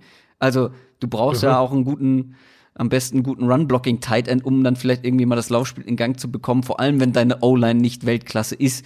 Und ja, im, ähm, im, in der Pass Protection haben sie sich vielleicht so ein bisschen gefangen teilweise, aber im Run-Blocking ähm, ist das wirklich, ist das wirklich nicht so doll. Und das muss bei den Patriots oder das müssen die irgendwie gefixt bekommen, weil ich finde, du hast die individuelle Qualität vor allem im Backfield, bei den Running Backs. Wenn du das jetzt mal zum Beispiel mit dem Receiving Core vergleichst, du hast einen James White, ja, den kriegt man hin und wieder gut eingebunden, mal aber auch so gar nicht. Sony Michel wirkt ein bisschen wenig explosiv dieses Jahr im Vergleich. Aber wo ist eigentlich ein Damian Harris, den man ja auch ziemlich früh gedraftet hat? Also mhm. eigentlich sollte man da die individuelle Qualität haben. Aber auch hier, was das Run-Game angeht, fiel mir so ein bisschen die Lösung gerade. Es ist nämlich nicht ja. nur das Passing-Game und es ist nicht nur Tom Brady und es ist nicht nur irgendwie der Mangel an Qualität im Receiving-Core, sondern halt auch das, was auf dem Boden passiert, ist nicht so optimal. Nee, ja, das stimmt. Und, und das, also es hängt auf jeden Fall alles zusammen, dass du halt weniger, weniger vorhersehbar, äh, weniger ähm, unvorhersehbar bist. Äh, wie gesagt, sie haben, sie kamen ja gegen Houston dann raus ein paar Mal eben mit diesem 22 Personal Heavy Sets, dass sie da äh, echt auch versuchen, den, den Ball durchzuprügeln. Und das ist ja halt dann nicht gerade äh, nicht gerade kreativ in irgendeiner Art und Weise, sondern da versuchst du ja physisch irgendwie vorzugehen. Ähm, für mich ist trotzdem der zentrale, also die Pages wollen ja im Moment das ist ja auch eine ganz, ganz klare Entwicklung, das haben wir auch schon ein, zwei Mal angesprochen. Die wollen ja eine 11 Personnel Offense aktuell sein oder müssen es vielleicht auch sein, eben verletzungsbedingt. Haben ja die beiden Fullbacks verloren, was, äh, was die, die, die äh, 12, äh, 21 Personnel Sets, also zwei Running Backs, beziehungsweise ein Running Back, ein Fullback, so ein bisschen obsolet gemacht hat in der Offense, was sie eigentlich sehr, sehr gerne spielen. Ähm, das heißt, die spielen deutlich mehr 11 Personnel, als man es eigentlich von ihnen gewohnt ist.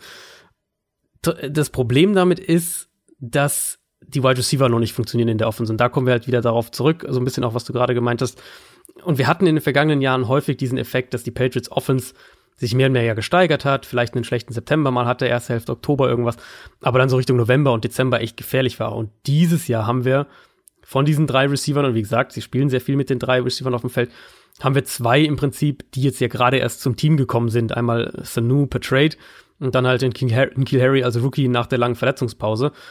Und mein Eindruck ist, dass die einfach noch nicht sicher in der Offense sind und, und ja. nicht mit Brady auf einer ja. Wellenlänge sind. Und das, das sorgt, glaube ich, auch dafür, dass die Offense noch simpler ist. Also dann reden wir von, davon, wie so das Eindimensionale aussieht. Ähm, das, ähm, was wiederum mehr von den Receivern noch fordern würde, dass sie Separation kreieren, wenn die Offense simpler ist. Aber die Art Receiver sind halt gerade Sanu und Harry nicht.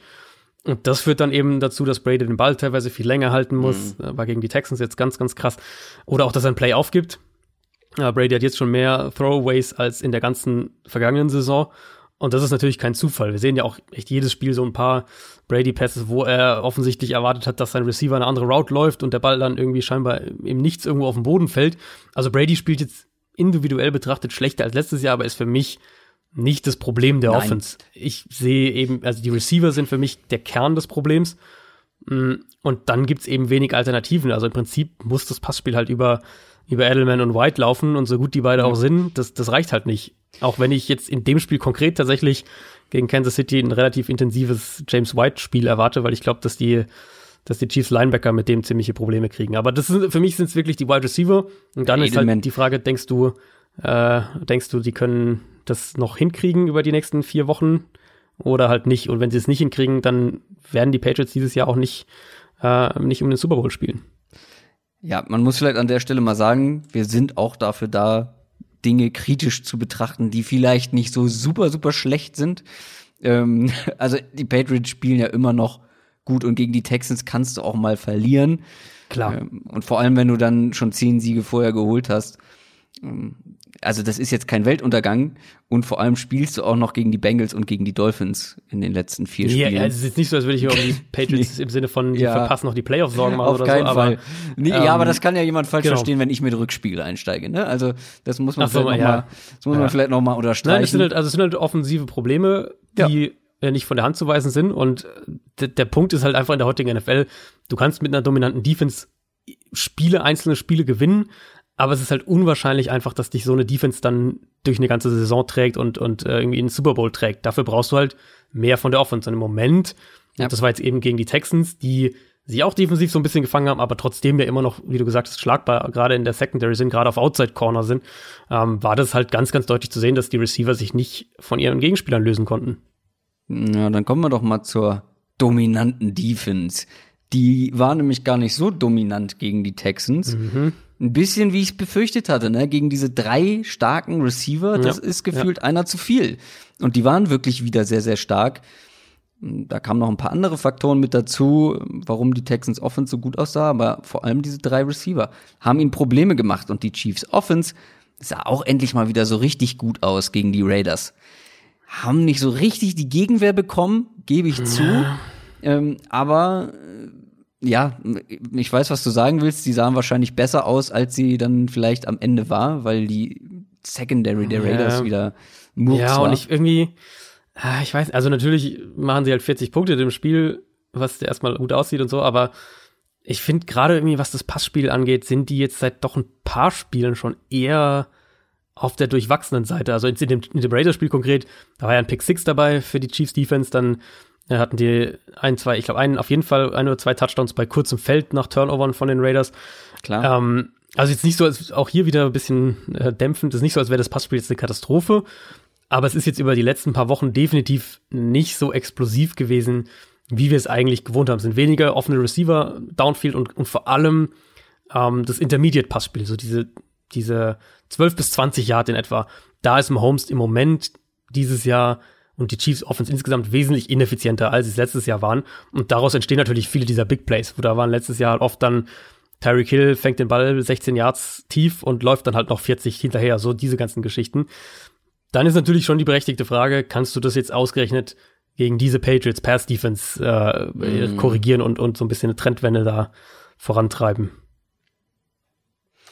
Ja, es wird trotzdem spannend zu sehen, wie die, wie die Patriots das verteidigen. Wir haben ja jetzt schon mehrfach ähm, dieses Matchup gesehen. Ich finde, die Patriots Defense ist noch mal einen Schritt gesteigert, wenn man jetzt im Vergleich zu letztem Jahr, wo die Chiefs Offense den ja wirklich auch einige Punkte um, um die Ohren geballert Ja. haben. Das war in, in Foxborough war das ja, das war doch auch 40 zu irgendwas, 40, 43 oder irgendwie sowas. Das war ein ganz wildes Spiel auf jeden Fall und es sind sehr, sehr viele Punkte gefallen. So viel habe ich Mhm. auf jeden Fall noch in Erinnerung.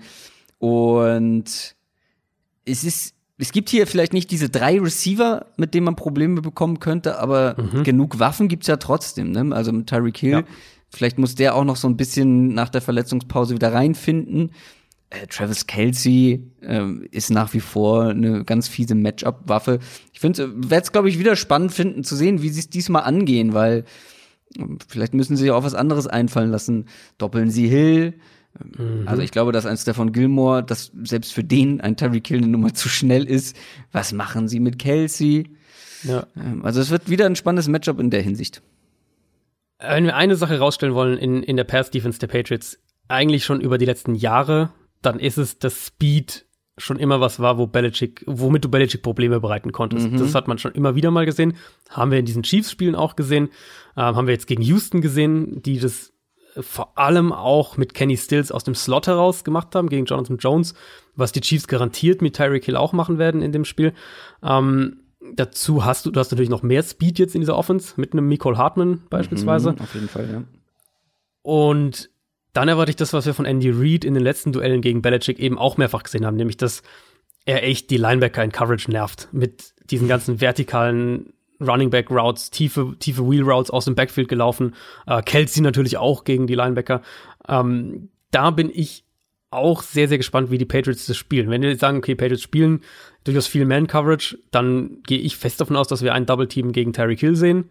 Ähm, vielleicht das andere dann gegen Kelsey, wenn sie mit zwei Double-Teams spielen. Das wäre die 55-Coverage übrigens, von der wir es im, im äh, Livestream hatten. Das wäre das mal, dass sie die, die mit den beiden Safeties plus halt jeweils Linebacker oder Corner, ähm, einen, die beiden jeweils doppeln. Aber natürlich musst du gleichzeitig auch versuchen, Mahomes in der Pocket zu halten und du musst Genau. aufpassen, dass du da nicht halt von den anderen, von den anderen Spielern, äh, von dem Hartman, von den Running Backs geschlagen wirst. Und wenn du mehrere Gegenspieler doppelst, dann wird es natürlich deutlich schwieriger, im Pass Rush mit irgendwie mit deinen, mit deinen Rush-Paketen, deinen Blitzpaketen schwer lesbar zu bleiben, was ja eigentlich das ist, worüber der Pass Rush der Patriots funktioniert. Also der funktioniert ja nicht über individuelle Qualität, ähm, und die Chiefs haben eine gute Offensive Line, sondern der funktioniert ja eben über diese ganzen Disguise Coverage, äh, Disguise Pass Rush Pakete, wo du halt schwer erkennen kannst, wer jetzt dann wirklich kommt. Und das wird natürlich limitiert, wenn du einfach mehr Spieler konstant Ja, in Coverage abstellen wirst. Und da äh, wird es sehr, sehr interessant sein, Also- wie, wie die die Balance finden. Das können sie gegen die Chiefs so nicht machen, wie sie es gegen andere Teams gemacht haben. Dafür gibt es zu viele Nee, Waffen, nee, die nee. Mahomes dann auch zu schnell, zu gut findet wahrscheinlich. Und wenn sie ihn nicht in der Pocket halten können, dann kann der halt auch mal für 10, 20 Yards laufen. Ja, ist ja auch das haben wir mobil. öfters gesehen, die letzten, die letzten Wochen auch, ja. Ja, vor allem jetzt nach dieser Knieverletzung, letzte Woche dann, als er zum Touchdown gelaufen ist, ähm, das sah irgendwie schon recht rund aus, wenn man, wenn man so will. Also, klar, die Patriots spielen zu Hause, dagegen sie zu tippen, ist schon mutig, generell. Trotzdem, ich warte immer noch so ein bisschen auf diese Wiederauferstehung der Offense und ich hatte da schon ein bisschen gehofft, dass das gegen die Texans Defense passiert.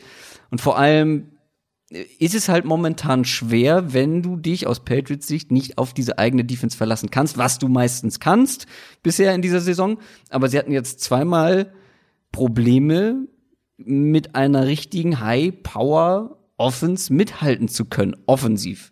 Ja, weil die Defense kann dir nicht alles auffangen. Also das waren die Ravens und das waren die Texans und das sind zwei sehr, sehr gute Offenses. Und hier, also, es würde mich nicht überraschen, wenn hier das Tempo, was die Chiefs Offense vorlegt, wieder ein bisschen zu hoch sein könnte. Ich glaube wirklich, dass Nicole Hartman so ein Schlüsselspieler werden könnte. Je nachdem halt natürlich die Frage, Ja. wie sie das verteidigen, die Patriots, aber So meinte ich Tempo hochlegen nicht äh, unbedingt, also so wörtlich nicht, aber klar, das macht auf jeden Fall. Ja, jeden also ich komme halt immer Sinn. wieder so ein bisschen auf das zurück, dass, dass wir es in den vergangenen Jahren halt gesehen haben, dass, dass Speed ein Problem war für diese Belichick Defenses. Häufiger zumindest. Nicht immer, aber häufiger. Und gerade die Chiefs halt es immer wieder geschafft haben, das auch zu nutzen. Und ich könnte mir halt echt vorstellen, du hast, also sagen wir mal, so eine klassische Formation, könnte ja zum Beispiel sein, Chiefs kommen mit drei Receivern raus und ähm, Gilmore nimmt irgendwie Sammy Watkins eins gegen eins. Dann doppeln sie Tyreek Hill, müssen noch irgendwie Travis Kelsey ein bisschen Sonderbewachung zugeben. Du wirst wenige Double Teams gegen, gegen Nicole Hartman sehen, wenn das das Szenario Ja, ist. Und ja, ich auf jeden hab, wir haben das schon oft genug jetzt auch dieses Jahr gesehen, dass dann halt Nicole Hartman vielleicht auch derjenige ist, der auch aus dem Slot heraus vertikal attackiert. Und ich, also, ich habe auf die Chiefs getippt in dem Spiel. Ich glaube, dass Kansas City das Spiel gewinnt. Ach, Im. Moment traue ich der, der Patriots Offense einfach nicht genug. Und ich finde, wie gesagt, dass die Chiefs Defense sich auch sichtbar ähm, stabilisiert hat. Die Pass Defense, Run Defense, wie gesagt, nicht, aber Pass Defense. Ähm, und ja, im Moment, für mich wackeln die Patriots so ein bisschen und die Chiefs auch ein bisschen, weil ich, wie gesagt, jetzt auch nicht finde, dass die Offense die letzten Wochen Bäume ausgerissen hat, aber im Moment glaube ich einfach, dass Kansas City ein bisschen das stärkere Team ist als von den beiden. Ich guck grad mal, ob mit Nicole Hartman irgendwas ist, aber nicht, oder? Weil ich hatte nämlich irgendwie so ein Gefühl, und das wurde gerade bestätigt, kein einziges Target letzte Woche bekommen, aber verletzungstechnisch scheint Wüsste, da wüsste. nichts zu sein. Finde ich zumindest keine Meldung, aber ähm, es war mir nämlich so, dass der letzte Woche irgendwie ein bisschen abgemeldet war. Vielleicht gibt's äh, das große Comeback. Schauen wir mal. Wir kommen jetzt zu den weiteren Spielen. Zum Beispiel auch ein nettes Match. Mhm. Baltimore Ravens 10 und 2 gegen die Buffalo Bills 9 und 3. Über beide Teams haben wir jetzt schon mehrfach gesprochen, weil sie die Gegner waren von den vorangegangenen Teams. Die Bills, wie gesagt, nur einen Sieg hinter den Patriots. Also, wenn die überraschen können, ja, wenn zum Beispiel gegen die Ravens, wenn, Also, die, ja, das, ja. nee, mehr kommt in ist die in Richtung nicht. Buffalo. Es ist in Buffalo, ja, und nichts ist unmöglich in der NFL. Also wir erleben regelmäßig so absolute, wie nennen das die Amerikaner, Head Scratcher, wo man denkt, es kann, also ich hab's Total. schon, ich hab's schon vor anderen Spielen gesagt. Das kann das Spiel sein, wo keiner damit rechnet, dass ein, eins der beiden Teams gewinnt. Und die Bills sind ja gut drauf. Die Bills hatten einen guten Auftritt letzte Woche gegen die Cowboys. Und die Ravens Offense hatte zwar eine gute erste Halbzeit gegen San Francisco, aber in Halbzeit zwei mehr Probleme. Ja, das Wetter hat eine Rolle gespielt, was das Passing Game angeht. Ähm, und sie haben halt vor allem auch noch eine Defense. Hier habe ich es mir äh, aufgeschrieben, auch nochmal, die gefühlt zu 99 Prozent geblitzt hat. Das waren dann nicht ganz 99, aber es war unfassbar so viel. Weg, ja. Und jetzt überlegen wir mal. Ja, die Bills Offense hat einen guten Eindruck gemacht. Josh Allen sah gut aus, Cole mhm. Beasley sehr gut mit eingebunden. Man hat insgesamt wenig Fehler gemacht. Aber Josh Allen gegen den Blitz, irgendwie klingelt da was, dass du da mal was erzählt hast, dass das irgendwie nicht so ganz das Gelbe vom Ei ist.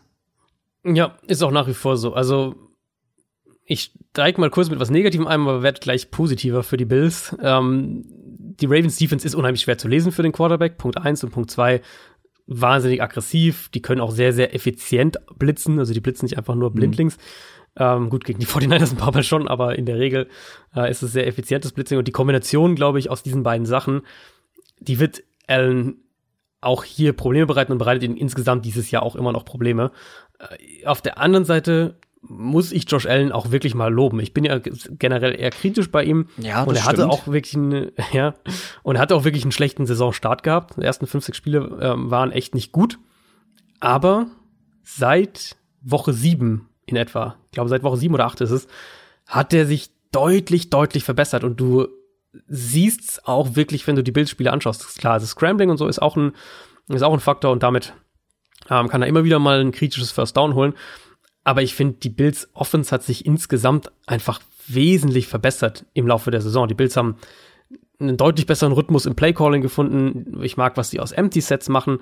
Ich mag, was sie gerade auch eben in diesem Midrange Passspiel äh, inzwischen zusätzlich zu dem Underneath Passing Game, was ja schon die ganze Saison über relativ effizient funktioniert, äh, was sie zusätzlich dazu aufgebaut haben. Ähm, vertikales Passspiel gibt's im Prinzip immer noch nicht. Die treffen äh, oder, oder Allen trifft quasi nichts über 20 Yards, aber ansonsten spielt der im Moment richtig gut, äh, nutzt seine Armstärke auch, finde ich, deutlich besser eben in diesen, diesen 10, 12, 14 Yard Pässen. Ähm, die Bills Offense hat sich vom Scheme, von den Playdesigns her immer besser so um Allen herum entwickelt und Allen selbst spielt eben auch individuell betrachtet besser und deswegen mhm. ist diese Offense im Moment wirklich unangenehm. Die können den Ball laufen, die können ja. dich mit einem Kurzpassspiel auseinandernehmen, die haben dann gelegentlich diese Big Plays, die halt bei den Bills eher so 14, 16, 18 Yard Pässe sind, selten mal so ein 30, 40 Yard Pass, mhm. aber das ist eine unangenehme Offense. Ich denke schon, dass Josh Allen gegen diese Defense, gerade gegen spezifisch diese Defense Probleme haben wird. Äh, aber ich muss an der Stelle auf jeden Fall Josh Allen mal loben. Das ist schön. Ich möchte ein bisschen die Euphoriebremse treten, weil äh. ich gerade noch mal geschaut habe, gegen welche Defenses sie jetzt überhaupt in dieser Saison bisher angetreten sind. Mhm. Die Cowboys Defense hat man als sehr gute Defense im Kopf, ist momentan aber nicht so stark Wobei er da schon ein richtig gutes Spiel hat, das muss man schon sagen. Also ja, das habe ich, wie gesagt, das ist, da stimme ich auch absolut zu. Das war wirklich mhm. eindrucksvoll und das war wirklich so, so wie man sich Josh Allen eigentlich vorstellt, wenn jetzt auch noch richtig lange Pässe irgendwie mit dazukommen. ähm, aber trotzdem davor, da waren die Dolphins mit dabei, da waren die Redskins mit dabei, nochmal mhm. Dolphins, Bengals, Giants, Jets, so, ne? Ähm, Klar. Äh, also eine richtig, richtig starke Defense war nur bei den Patriots anwesend haben sie auch mhm. verloren, auch wenn es eng war. Verloren ist verloren. Äh, und die Ravens Defense, ich glaube, ich möchte das erstmal sehen gegen so eine Defense, äh, die so viel blitzt oder zumindest viel blitzt, was Josh Allen eh Probleme macht, die schwer zu lesen ist. Da haben vor allem junge Quarterbacks mehr Probleme mit.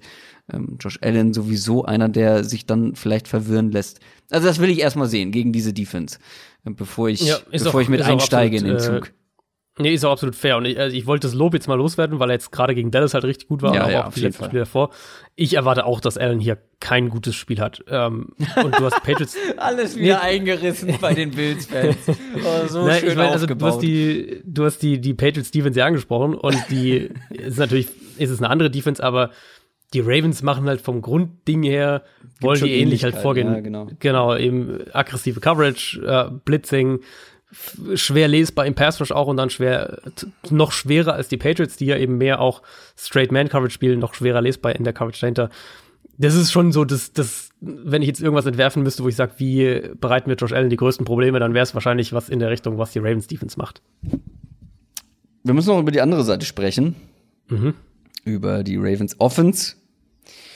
Die 49ers haben teilweise gezeigt, was es für Mittel gibt gegen diese Ravens Offense. Wenn man vor allem diszipliniert spielt. Auch darüber haben wir letzte Woche in der ausführlichen Preview gesprochen, Mhm. dass du diese Disziplin brauchst. Und die hatten sie teilweise am Anfang nicht, später dann immer häufiger. Haben die Bills zum einen die individuelle Qualität, zum, anderen, zum andererseits die defensive Disziplin für eine Ravens Offense, um das dann auch tatsächlich so durchziehen zu können. Ja, das ist die, das ist die große Preisfrage. Also, was die Niners zum Teil erfolgreich gemacht haben, ähm, was du vorhin angesprochen hattest, was ich vorher auch gesagt hatte, ich habe das, ich habe das einfach mal Crash and React getauft. Ähm, gemeint Oh. ist, ich habe auch in meiner in meiner Spox-Kolumne das mal so ein bisschen dargestellt, da könnt ihr euch vielleicht ein besseres Bild noch davon machen. Aber gemeint ist im Prinzip, dass, dass du einen Edge-Verteidiger hast, also einen Defensive End, der nach innen crasht, egal erstmal was passiert, der crasht erstmal nach innen ähm, und dahinter kommt eben ein Linebacker hinter ihm quasi vorbei, also loopt um ihn, um ihn, um rum und besetzt mehr oder weniger den Spot, der zunächst kurz vakant ist, weil der Edge-Verteidiger halt, den ja Lamar Jackson häufig als seinen Read-Spieler liest, direkt nach innen gezogen ist. Ähm, jetzt natürlich, erstes Argument dagegen, Jackson hatte 100 Rushing Yards in dem Spiel, also man kann jetzt nicht sagen, dass sie Lamar Jackson gestoppt haben, aber davon abgesehen war das Run-Game der Ravens nicht so effizient wie in den meisten Spielen. Und gerade Mark Ingram war viel, viel ineffizienter, als wir es von ihm die letzten Wochen gewohnt sind. Ähm, egal, welche Statistik wir da anwenden, Yards pro Run, auf eine First Down, Yards nach Kontakt, das alles.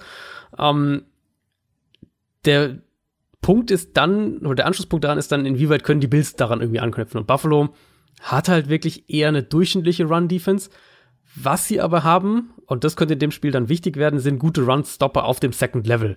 Micah Hyde und Jordan Poyer, die Safeties, Tremaine Edmonds mit seiner extremen Reichweite, mit seiner Explosivität. Das sind die Spieler, die du ja gewissermaßen in dieser Looper-Rolle eben, in dieser React-Rolle quasi einsetzen würdest, dass die dann auf einen Lamar Jackson warten, damit dann eben ein Trent Murphy oder ein Jerry Hughes aggressiv nach innen von ihrem Defensive End Spot kommen können. Das mag vereinzelt funktionieren, ähm, ist jetzt nicht die, die äh, All Allheilmittellösung gegen die Ravens. Ich erwarte unterm Strich schon, dass die Bills in der Run-Defense größere Probleme bekommen als die 49ers letzte Woche. Die Frage wird so ein bisschen sein, können sie das Passspiel dann ähnlich gut verteidigen? Ähm, und da sehe ich eigentlich auch wieder ganz gute Matchups für, oder da sehe ich bessere Matchups, sagen wir mal so, für Buffalo. Und den Safeties auch, Tremaine Edmonds, auch ein Matt Milano in Coverage, glaube ich. Da können sie den Titans der Ravens, über die ja diese Offense im Prinzip im Passspiel läuft, den können sie da schon die Stirn bieten. Du hast den Tredavious White als deinen Elite-Outside-Corner, der, der einen Receiver eins gegen eins ausschalten kann. Ähm, ich könnte mir vorstellen, dass sie den Ravens Probleme bereiten, aber im Endeffekt Hm. im Passspiel ein bisschen mehr zulassen, im Run-Game ähnliches zulassen wie die 49ers und dann halt im Endeffekt ist es zu viel, was sie zulassen. so hätte ich es auch zusammenfassen können dann am Ende, weil ich glaube, ganz rational betrachtet, oder sagen wir mal, wenn alles nach Plan läuft, dann wär, wird das kein Spiel der Ravens, wo wir im vierten Viertel ähm, einen RG3 de- sehen werden. Äh, Also es wird nicht dieses ultra dominante Offensivspektakel der Ravens, Ja. kann ich mir nicht vorstellen. Sie werden unter oder zum Teil Probleme bekommen gegen diese Defense. Auf der anderen Seite glaube ich, dass die Probleme, die ein Josh Allen und die ganze Bills Offense bekommen werden, viel zu groß sind, um da dran zu bleiben und dass wir dann am Ja. Ende trotzdem einen ungefährdeten Ravens-Sieg sehen. Bin sehr gespannt, ob es so eintrifft. Ich lehne mich selten so so präzise aus dem Fenster. Was meinst du mit, was meinst du mit ungefährdet? Naja, dass du, also Also zum Beispiel der Saints-Sieg gegen die Fal Falcons letzte Woche war auch ungefährdet, auch wenn es dann am Ende auf dem Mhm. Papier nicht so steht. Also vielleicht kommen die Bills am Ende noch mal wieder ein bisschen ran. Also zehn Punkte Minimum. Okay, das, ich glaube, es wird enger. Ich glaube, es werden, ich glaube, es wird ein Sieben-Punkte-Sieg. Okay. Ich glaube, es wird ein relativ enges Spiel, in dem vielleicht wirklich dann die Ravens Defense den Unterschied macht. Ich glaube, man wird selten das Gefühl haben, oh, das könnte für die Ravens schief gehen, aber sie müssen immer weiter noch mal irgendwie liefern. so, so ein Spiel wird das. Gut, schauen wir mal. Schauen wir auch auf die Indianapolis Colts. 6 und 6. Die spielen nämlich in Tampa Bay gegen die Bucks. Die stehen 5 und 7. Mhm. Und es ist das Befürchtete eingetroffen oder das von mir angesprochene eingetroffen. Das waren jetzt zwei Spiele der Colts gegen rekordgleiche Division-Konkurrenz und man hat zweimal verloren und hat quasi die Saison so ein bisschen weggeworfen. Man ist nur noch Dritter in der mhm. AFC South und trifft jetzt auf ein oh, vor allem offensiv warm gelaufenes Bucks-Team. Also mhm. die Offense ist on fire. Steht und fällt natürlich mit den Winston-Turnover nach wie vor. War gegen die Jacks erst das dritte Spiel ohne Interception dieses Jahr. Ohne eine einzige. Dafür aber ein Fumble, also Turnover. Und kein Touchdown dann im Gegenzug. Ja, genau. Und kein Touchdown, auch ungewöhnlich. Generell ein ungewöhnliches ja. Spiel scheinbar für Winston. Und die Colts Defense ist einfach nicht, nicht Top-End. Nicht High-Class dieses Jahr. Nee. Und jetzt ja. muss man Leute wie einen Chris Godwin und Mike Evans verteidigt bekommen. Und ich weiß nicht, ich glaube, es war gegen die Texans, wo ich das gefragt habe. Die Frage nach der Manpower, um solche mhm. Leute zu verteidigen, um eine Offense mit Minimum zwei solcher Playmaker auf äh, den Receiver-Positionen zu verteidigen. Damals haben die Colts die nicht beantworten können und ich glaube, mhm. das wird gegen die Bucks auch schwierig. Sehe ich schon auch in dieser Richtung. Die Colts Defense ist jetzt nicht schlecht, aber halt auch ja, eher so graues ja. Mittelmaß ja, irgendwie genau. so in der Richtung. Und gegen Tennessee Maus. fand ich war das ja so ein bisschen und so ein bisschen sind es die Colts ja auch mittlerweile leider geworden. Ähm, gegen Tennessee war das, fand ich jetzt auch relativ deutlich, dass Indianapolis im Prinzip Tannehill blitzen musste, damit sie defensiv irgendwie eine Chance hatten. Weil ohne den Blitz kamen dann auch diese ganzen Big Plays. Da hat er dann viel zu viel Zeit gehabt ähm, in, in der Pocket und hat, da kamen dann halt auch diese Big Plays, die das Spiel auf der Seite des Balls so mit entschieden haben. Jetzt kannst du natürlich James Winston auch blitzen und du kannst ihn auch unter Druck setzen und du kannst ihn zu Fehlern zwingen, überhaupt keine Frage. Und manchmal kommen die Fehler auch einfach so, das wissen wir auch bei Winston. Aber diese Bucks Offense wird Fehler oder nicht Big Plays auflegen, davon muss man einfach rausgehen. Und im Endeffekt könnte ich mir halt vorstellen, dass das so ein Spiel wird, in dem Tampa vielleicht ein, zwei Turnover hat, die sie halt irgendwie jede Woche haben, aber trotzdem dann deutlich mehr Big mhm. Plays auf der anderen Seite und, und so, ich sage jetzt mal Richtung, Richtung 27 Punkte, so in der Ecke ungefähr geht. Und aktuell glaube ich einfach nicht, dass Indianapolis offensiv die Feuerkraft hat, um da äh, um da mitzuhalten. Vor allem auch nicht, wenn sie den Ball nicht laufen können und gegen Tampa kannst du den Ball meistens nicht laufen. Was man aber vielleicht noch mal positiv für die Colts herausheben muss, ist, als Gardner Minshew dann reinkam bei den Jags, der konnte die Offense ein bisschen bewegen gegen die Buccaneers Defense. Besser mhm. als, besser als Foles auf jeden Fall. Und Gardner Minshew mhm. ist ja eher einer, der über das schnelle Kurzpassspiel kommt. Ja. Nicht mit langen Bällen arbeitet. Und das kann man ja über Brissett meistens auch sagen, dass da seine Stärken liegen. Die Offense, finde mhm. ich, hat generell einen Schritt zurück gemacht im Vergleich zum Start der Saison. Brissett auch. Aber das würde ihm ja auch entgegenkommen. Also wenn man bei den Jacks sich das so als Beispiel nimmt, wie man übers Feld kommt, wie Gardner Minshew übers Feld gekommen ist, da war auch viel Stückwerk mit dabei. Mhm. Man sollte schon in der Lage sein, was bewegen zu können. Es sind halt die Verletzungen bei den Colts. Die haben jetzt Chester Rogers noch verloren, den Receiver, wahrscheinlich für den Rest des Jahres. Eric Ebron ist ja schon auf Injured Reserve. T.Y. Hilton wird nicht richtig fit, hat der letzte Woche jetzt dann auch wieder gefehlt. Devin ja, Funches ist ja schon, schon länger raus. Ja. Ähm, Paris Campbell ist ja auch irgendwie so in and out, spielt nicht viel. Dion Kane haben sie ja sogar entlassen, wenn ich es richtig im Kopf habe. Also offensiv, was das Waffenarsenal angeht, ist es schon echt richtig, richtig düster geworden in Indianapolis im Laufe der Saison. Und die Bucks Stevens ist recht, Minshew konnte den Ball dann da ein bisschen bewegen. Die hatten ja noch diesen Turnover kurz vor der Endzone, sonst wäre das ja, also die Jaguars Offense, ansonsten wäre das ja sogar noch mal ein bisschen eng geworden am Ende. Ähm, trotzdem, Tampa's Defense ist eigentlich jetzt konstant äh, die ganze Saison über die beste Defense gegen den Run gewesen. Ähm, das, das hat sich jetzt auch nicht verändert. Mhm. Und mein Eindruck ist, dass über die letzten drei, vier Wochen in etwa die Secondary auch stabiler geworden ist und der Pass Rush wieder so ein bisschen aufgewacht ist. Also jetzt nicht, dass die eine gute Pass Defense plötzlich hätten, aber die Pass Defense ist so ein bisschen ähm, gefährlicher geworden im Sinne von, dass sie halt häufiger mal zu einem Turnover kommen, dass sie mal häufiger wieder zum Quarterback kommen. Ähm, und im Moment sehe ich halt für Indianapolis einfach massive Probleme, wenn die den Ball nicht laufen können. Wie gesagt, was ich davon ausgehe, dass sie in dem Spiel das nicht können, auch wenn äh, Marlon Mack vielleicht zurückkommt. Und dann hatten wir es letzte Woche ja auch kurz thematisiert, dass sie, dass sie Brissett im Moment so ein bisschen zu verstecken scheinen. Gegen Houston war das natürlich ganz besonders eklatant. Liegt sicher auch zum Teil an den Waffen, die halt einfach fehlen. Aber Indianapolis hat unterm Strich mit der Art, wie sie im Moment spielen und zum Teil auch spielen müssen, gerade offensiv, haben sie überhaupt keinen Spielraum für Fehler. Die dürfen halt eigentlich kaum quasi keine Big Plays defensiv mehr oder weniger zulassen. Und wenn dann halt noch sowas passiert wie gegen, gegen Tennessee, dass du ein Field Goal Versuch geblockt kriegst und zum Touchdown gegen dich zurückgetragen bekommst, dann, dann, ähm, dann verliert dieses Colts-Team halt auch, weil die, dann haben sie offensiv nicht die Feuerkraft, um sowas wieder aufzufangen. Auf jeden Fall wird es für beide Teams schwer bis unmöglich, noch in die Playoffs zu kommen. Deswegen würde ich mhm. vorschlagen, dass wir weitermachen. Mhm. Den Denver Broncos und den Houston Texans. Die haben gegensätzliche Records. Die Broncos sind 4 und 8, die Texans sind 8 und 4. Ich hatte dich noch gefragt, ob wir das vielleicht in die Speed Round mitnehmen. Ähm, weil Denver ja auch so gut wie raus ist. Aber es gibt hier, wie du mich dann auch äh, darauf hingewiesen hast, spannende Storylines. Und das stimmt. Also die mhm. Texans kommen aus wirklich einem brutal guten Auftritt gegen die Patriots. Und auf der anderen Seite hatte Drew Locke seinen ersten Auftritt, hat den guten ersten Start, hat auf jeden Fall gewonnen.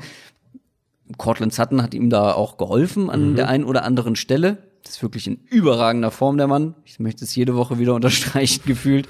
Aber das ist wirklich teilweise, also dieser One-Handed Touchdown da. Also ich bin der Meinung, es war kein Touchdown, aber ist egal, weil es sah geil aus und es war am Ende einer mega.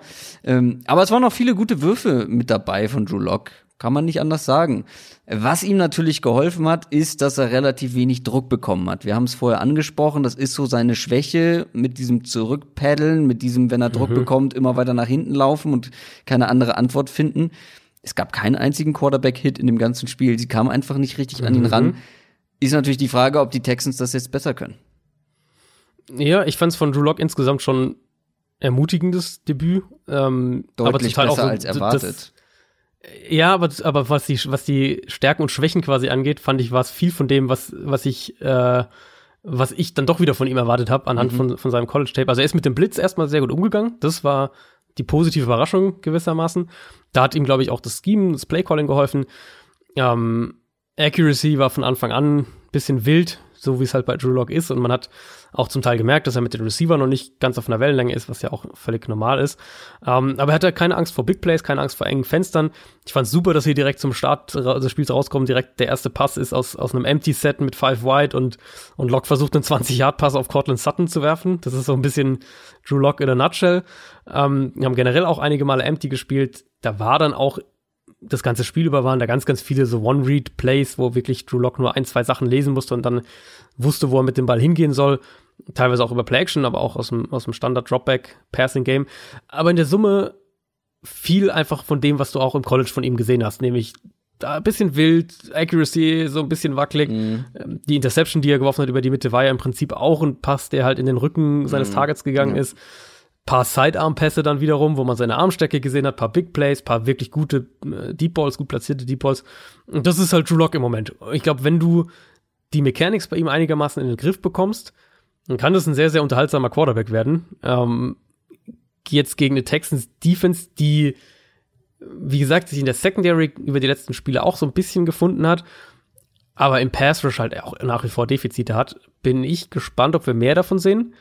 Und natürlich die, die, die Kernfrage dann, ähm, wie verteidigen die Texans, gerade wenn sie in ihre Man-Coverage gehen, wie verteidigen sie Cortland Sutton, weil das haben wir jetzt in dem Spiel direkt gesehen, äh, dass, dass Drew Lock überhaupt keine Angst davor hat, äh, zu, zu Sutton zu werfen, auch wenn der mhm. vermeintlich gedeckt ist.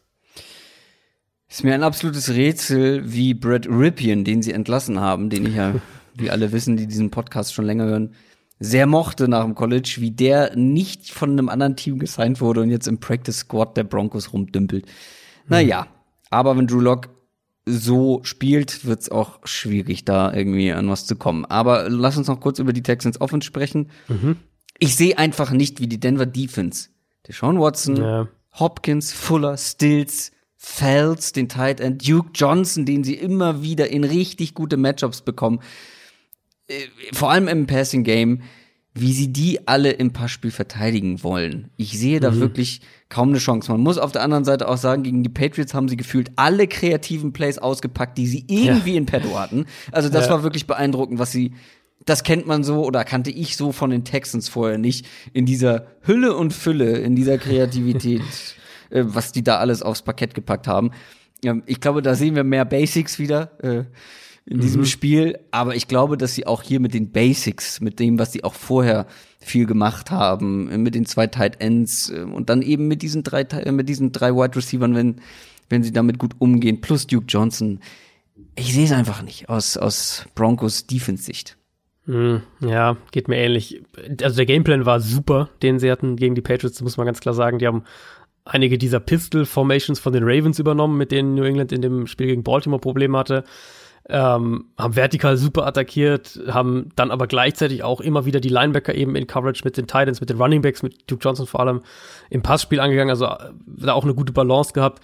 Dieses eine Trickplay, was sie da hatten mit, äh, mit dem, äh, was Hopkins Watson, dieses Trickplay, ähm, das kam ja wohl irgendwie so zustande, dass, dass Watson und Hopkins unter der Woche zu Bill O'Brien kamen und ihm das aufgezeichnet haben und gesagt haben, hey, wollen wir das nicht ausprobieren? Was ich irgendwie auch eine coole, eine coole Hintergrundgeschichte finde. Also so ein Spiel, wo irgendwie halt alles auch funktioniert hat, so ein bisschen.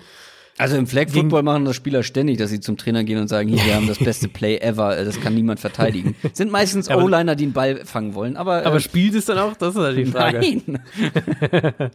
ähm, nee, ich bin, ich bin erstmal gespannt, ob Denver Watson unter Druck setzen kann. Der Pass Rush der Broncos war jetzt die letzten Wochen echt nicht, nicht so gut. Hat äh, gegen die Chargers hat ja Von Miller dann auch noch gefehlt. Mhm. Ähm, trotzdem war das gegen diese Chargers Line im Prinzip haben sie kaum Pressure zustande gebracht. Derek Wolf war noch der, der mit Abstand am meisten gemacht hat und der wurde vor ein paar Tagen auf Injured Reserve gesetzt mit seiner Ellbogenverletzung, also der ist auch nicht mehr dabei. Mhm.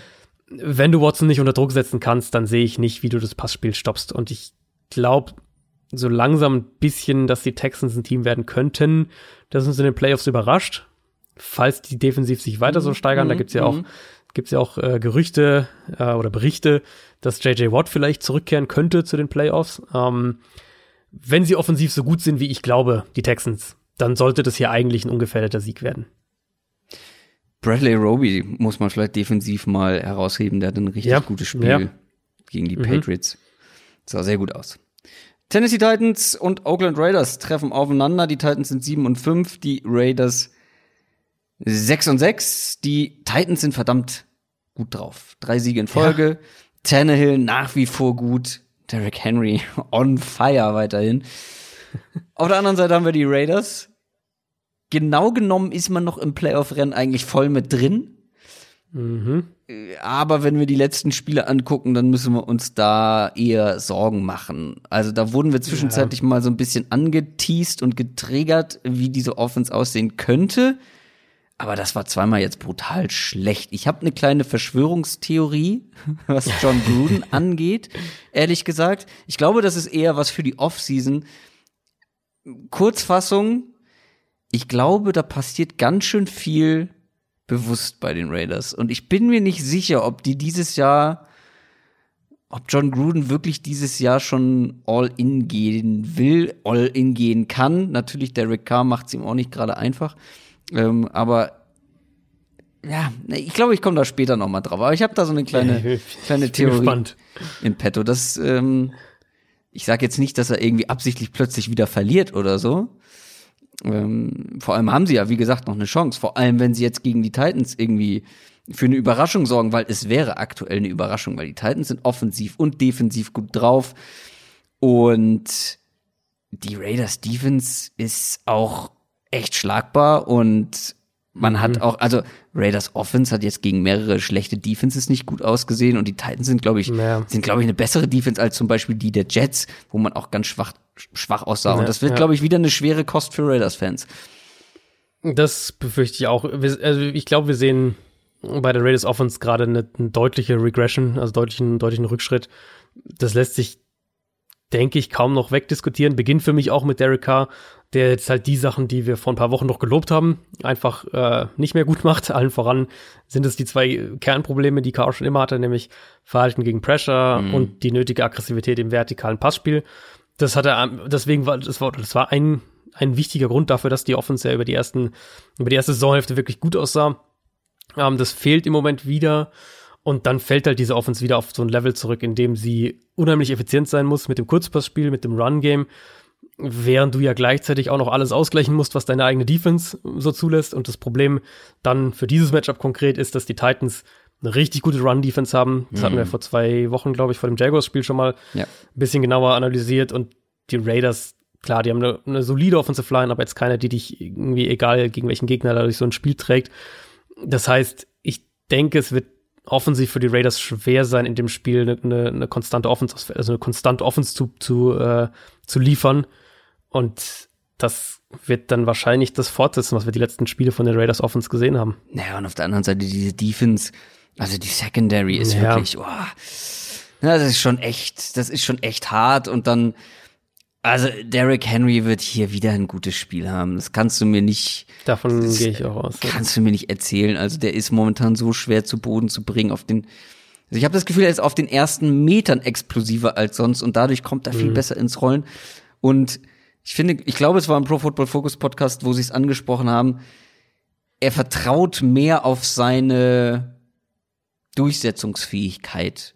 Er spielt mehr wie ein Running Back, wie er sein sollte. Er versucht jetzt gar nicht mehr horizontal was zu reißen, was er, finde ich, früher immer wieder häufiger versucht hat, ähm, dieser elusive Runner zu sein, der die Leute ähm, ja aussteigen lässt, was er einfach nicht ist. Er ist dieser mit dem Kopf durch die Wand und äh, Ja, Verteidiger ja, an ja. sich hinterherziehen, Running Back.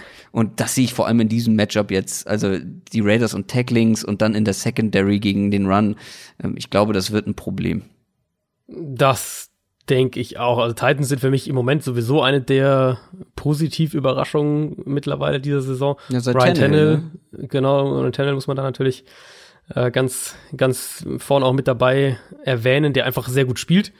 Ja. Ähm, jetzt nicht, dass der der äh, überragende MVP-Quarterback wäre, aber der hat Woche für Woche wirklich verlässlich ein paar Big Plays drin, macht wenig gravierende Fehler und, und äh, in Kombination mit einer Offensive Line, die sich stabilisiert hat, mit eben dem, was Derrick Henry da spielt, dann, das reicht dann halt schon, um offensiv genug zu machen, dass du so ein Spiel gewinnst. Sie haben ja auch eben auch keine schlechte Defense. Das heißt, so vom Zusammenspiel her reicht das, was Tannehill macht und das, was er macht, macht er halt auch wirklich gut. Also es ist ja nicht so, dass der den Ball irgendwie 40 Mal pro Spiel werfen muss, aber er spielt effizient, er hat diese zwei, drei eben, wie gesagt, Big Plays mit drin und, und das Problem für die Raiders ist halt, dass die, dass die Defense ja im Prinzip weder gegen, gegen den Run noch gegen den Pass sonderlich gut ist. Gegen den Pass würde ich sagen noch mal ein bisschen schlechter.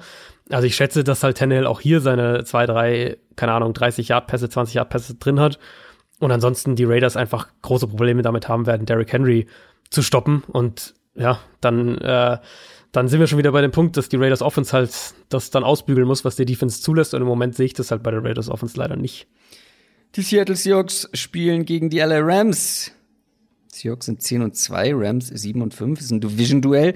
Seahawks plötzlich mittendrin im Rennen um den ersten Platz in der NFC. Mm, Und LA braucht jetzt nach wie vor jeden Sieg für die Wildcard. Sie haben aktuell eine Chance von 14,4 Prozent auf die Playoffs.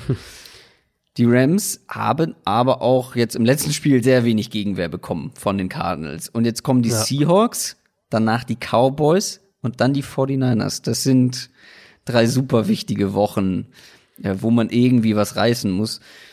Die Offense sah besser aus, mit allen wieder irgendwie, mit allen Playmakern wieder mit dabei, aber wie gesagt, wenig Gegenwehr ähm, von dieser Cardinals Defense und die Seahawks Defense, auf die sie da jetzt treffen, die ist gewühlt in nichts herausragend gut. Aber insgesamt irgendwie gut genug, um zu gewinnen. Also zumindest um gut genug, um der eigenen Offense die Chance zu geben, zu gewinnen. Und wenn die Rams so gut weitermachen wie jetzt letzte Woche mit einem Woods, der 15 Targets und 13 Receptions bekommen hat, absurde Stats, äh, Cooper Cup, Todd Gurley, der sein bestes Spiel im Running Game hatte diese Saison, ähm, Tyler Higby, der eine Rolle hatte, ähm, dann bin ich mal gespannt, wie gut die Seahawks Defense dann aussieht. Also nicht, dass sie gut aussieht, aber ähm, ob sie dann noch genug machen kann, um der Offense eine Chance zu geben. Ich glaube, man darf das Cardinals-Spiel echt nicht überbewerten, weil Arizona hat im Moment wahrscheinlich mit die schlechteste, wenn nicht die schlechteste Pass-Defense der Liga, so mit, mit so Teams wie Miami und, und, und den Giants. Also das ist schon echt, Da echt sehr viel- verheerend. Sehr viel Ähm, Traurigkeit in deiner Stimme, die ich da höre. ähm, die Seahawks Defense spielt deutlich besser als noch vor ein paar Wochen. Das muss man auf jeden Fall sagen. Die Secondary, finde ich, ist ist stabiler geworden, seitdem die Quandre Dix aus Detroit geholt haben. Shaquille Griffin hat sich gefangen. Die Front ist mehr und mehr echt eine der gefährlicheren der Liga. Mit Clowney natürlich, der, der so ein Spiel auch mal an sich reißen kann. Mit Jaron Reed. Ähm, wenn Sigi Ansah dann fit ist. Quinton Jefferson spielt eine gute Saison. Also ich wäre extrem überrascht, wenn die Seahawks diese Offensive Line der Rams, auch wenn die sich so ein bisschen stabilisiert hat, aber ich wäre extrem überrascht, wenn die Seahawks da nicht mhm. denen ordentlich Probleme bereiten könnten. Und dann haben wir das halt zu oft bei den Rams dieses Jahr offensiv schon gesehen, dass, dass ihnen äh, dann keine Alternativen einfallen, wenn man eben, ja, auch wenn man davon ausgehen muss, dass, dass da ein Mismatch an der Offensive Line warten könnte, dann hatten sie halt oft keinen Plan B. Das war, das Steelers-Spiel war da vor ein paar Wochen für mich so das, das eklatanteste Beispiel, aber das hatten wir immer wieder jetzt mal bei den Rams, auch gerade in der ersten Saisonhälfte, wo die Offensive Line ja noch ein größeres Problem war, dass man wusste, okay, wir werden an der Offensive Line Probleme kriegen, aber es gab halt keinen vernünftigen Plan B und so ein bisschen, zumindest was das Matchup an der Line of Scrimmage angeht, sehe ich diese Gefahr nach wie vor für die Rams. Und wenn du Jared Goff halt viel unter Druck setzt, dann mhm. ist das meistens schon ein Schlüssel, um diese Offense so ein bisschen, so ein bisschen lahmzulegen. Aber was man auch sagen muss, vielleicht eine Alternative-Idee, äh, Seattle hatte gegen Minnesota einige Probleme mit den Kurzpass-Play-Action-Designs der Vikings und ich bin gespannt, ob die Rams dann hier vielleicht anknüpfen. Wir haben ja oft genug drüber gesprochen, dass die Rams dieses Jahr nicht so ins vertikale Passspiel kommen, gerade auch aus Play-Action, wo sie letztes Jahr so, so gefährlich und so explosiv waren. Vielleicht können sie gegen die Seahawks mehr in dieser 6 bis 15 Yard Range mhm. in etwa attackieren, aus Play-Action heraus auch. Kannst du Gurley vielleicht ins Passspiel so einbinden, uh, Cooper Cup gegen die Linebacker in Matchups bekommen. Das hat ja im ersten im ersten Rams Seahawks Spiel dieses Jahr auch mehrfach geklappt, dass dann Bobby Wagner plötzlich da Cooper Cup decken musste. Ah, und das ist, ist ja auch generell so ein Thema dieser, dieser Sean McVay, Pete Carroll Duelle. McVay hat offensiv da meistens gute Spiele gehabt. Abgesehen vom ersten, vom ersten direkten Duell, wo er neu bei den Rams war, haben die, haben die Rams gegen Seattle unter McVay immer mindestens 29 Punkte gemacht. Ähm, dreimal auch über 32. Also normalerweise hat die Offense gut funktioniert unter McVay gegen die Seahawks. Das Hinspiel war ja auch eng. Also genau, 30 ja zu 29, ja. äh, mhm. was die Seahawks da gewonnen haben. Also das hätte natürlich auch in die andere Richtung gehen können. Ja. Das, ist, ja auch so ein bisschen das, das Motto der Seahawks-Saison, ne? So jetzt 9 und 1 in, in One-Score-Games. Ähm, unfassbar. Das ist schon nichts, ja. Deswegen meine ich, also irgendwie finden sie Wege zu gewinnen, auch offensiv. Mhm. Die Rams mhm. Defense war jetzt nie das Problem in Los Angeles. Es war eher die Offense, also die Rams Defense, mhm. die ist ordentlich und aber wie gesagt, also diese diese Seahawks Offense findet irgendwie immer We Wege, immer ja, wieder. Ja. Aber trotzdem, das wird natürlich jetzt ein gutes Stück härter als gegen die Vikings. Klar. Vor allem in der Secondary, wo die Vikings ja. gar nichts gerissen haben und die Rams Secondary ist da doch noch mal ein Stück anders drauf. Ja, und das hat ja auch Auswirkungen auf die ganze Art und Weise, wie Minnesota das verteidigt hat in dem Spiel. Die Vikings haben halt dann mehr auch mit mit äh, Too High gespielt, also mit zwei Safeties mehr ein bisschen tiefer postiert. Vermutlich eben, um deine Cornerbacks ein bisschen zu beschützen. Und das wiederum hat zu leichten Boxes geführt, also weniger Spieler äh, um die Line, um die Offensive Line herum.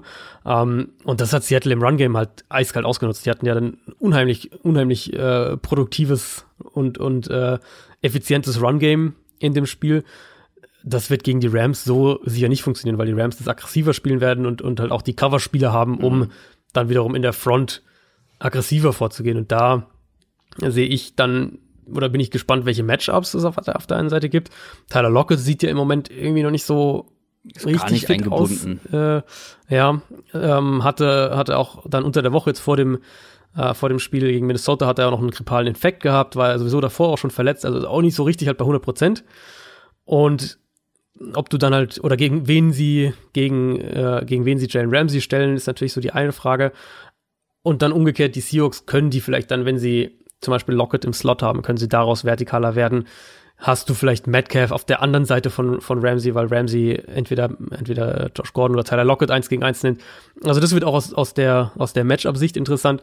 Wie gesagt, ich gehe davon aus, dass die Rams das insgesamt deutlich aggressiver spielen werden als Minnesota und dann auch ähm, die Seahawks nicht diesen Erfolg im Run-Game haben werden, der halt auch viel durch die Art und Weise kam, wie Minnesota, mhm. ähm, wie Minnesota defensiv insgesamt gespielt hat. Ja, aber soll ich wirklich wieder noch mal gegen die Seahawks tippen? Also habe ich keine gute Quote, ne? Also wirklich gar keine ja, gute Quote. Und äh, ich habe mir schon mal gesagt, ich tippe nicht mehr gegen die Seahawks, habe es dann letzte Woche gemacht und schwupps wurde ich enttäuscht. aber, ah, Ah, muss ich zum Glück nicht jetzt entscheiden. Aber Nee. ich struggle schon wieder äh, auf die Seahawks zu tippen. Das ist, Also, ist wirklich, ich habe irgendwie ein Ding. Also wenn ich, ich meine, ich muss ja auch äh, jetzt dann sehr bald meine Tipps einrechnen. Ich werde höchstwahrscheinlich auf Seattle tippen. Einfach weil ich glaube, dass diese, dieser offensive Auftritt der Rams jetzt, wie gesagt, gegen Arizona ist natürlich, du musst natürlich schlechte Defenses schlagen, klar. Ähm, Wäre schlimmer, wenn das nicht passieren würde. Aber ich lege da nicht viel Gewicht rein. Und ich finde, wie gesagt, dass die Seahawks Defense sich verbessert hat und dass die, ähm, dass die Goff Probleme bereiten werden. Du musst schlechte Defenses schlagen. Zitat Adrian Franke. Damit kommen wir zu den Philadelphia Eagles, die gegen die Dolphins verloren haben. ja, gut, die Dolphins haben eine schlechte Defense geschlagen. Also, Boah. Shots fired. naja, gut, also da kann ja wohl wirklich, da kann ja wohl wirklich kann nicht mal der Hardcore-Eagles-Fan widersprechen. Nein, aber zum Thema, du musst schlechte Defenses schlagen. Philadelphia hätte die Dolphins Defense schlagen müssen.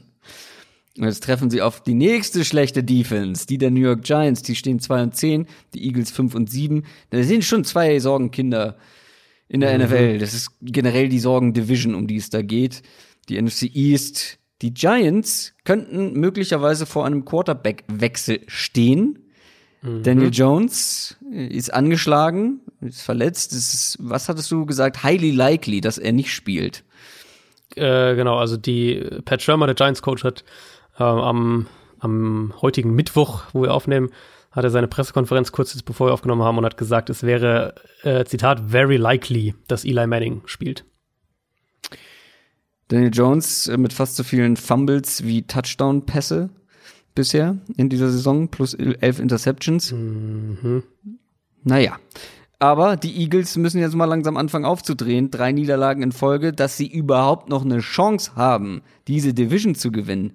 Ist ein Witz und liegt nur an der Unfähigkeit der Cowboys, wenn ich das mal so hart ausdrücken darf. Ja, die Division müsste durch sein eigentlich. Also Ja. die, die Cowboys müssten diese Division eigentlich schon im Sack haben. Ja, haben sie aber nicht. Deswegen sind die Eagles noch Nee. voll mit drin. Und das Problem ist aus Eagles Sicht, die Secondary hat sich doch nicht so stabilisiert, wie ich zumindest kurz ganz vielleicht gedacht habe. Also zumindest habe ich letzte Woche es positiv erwähnt.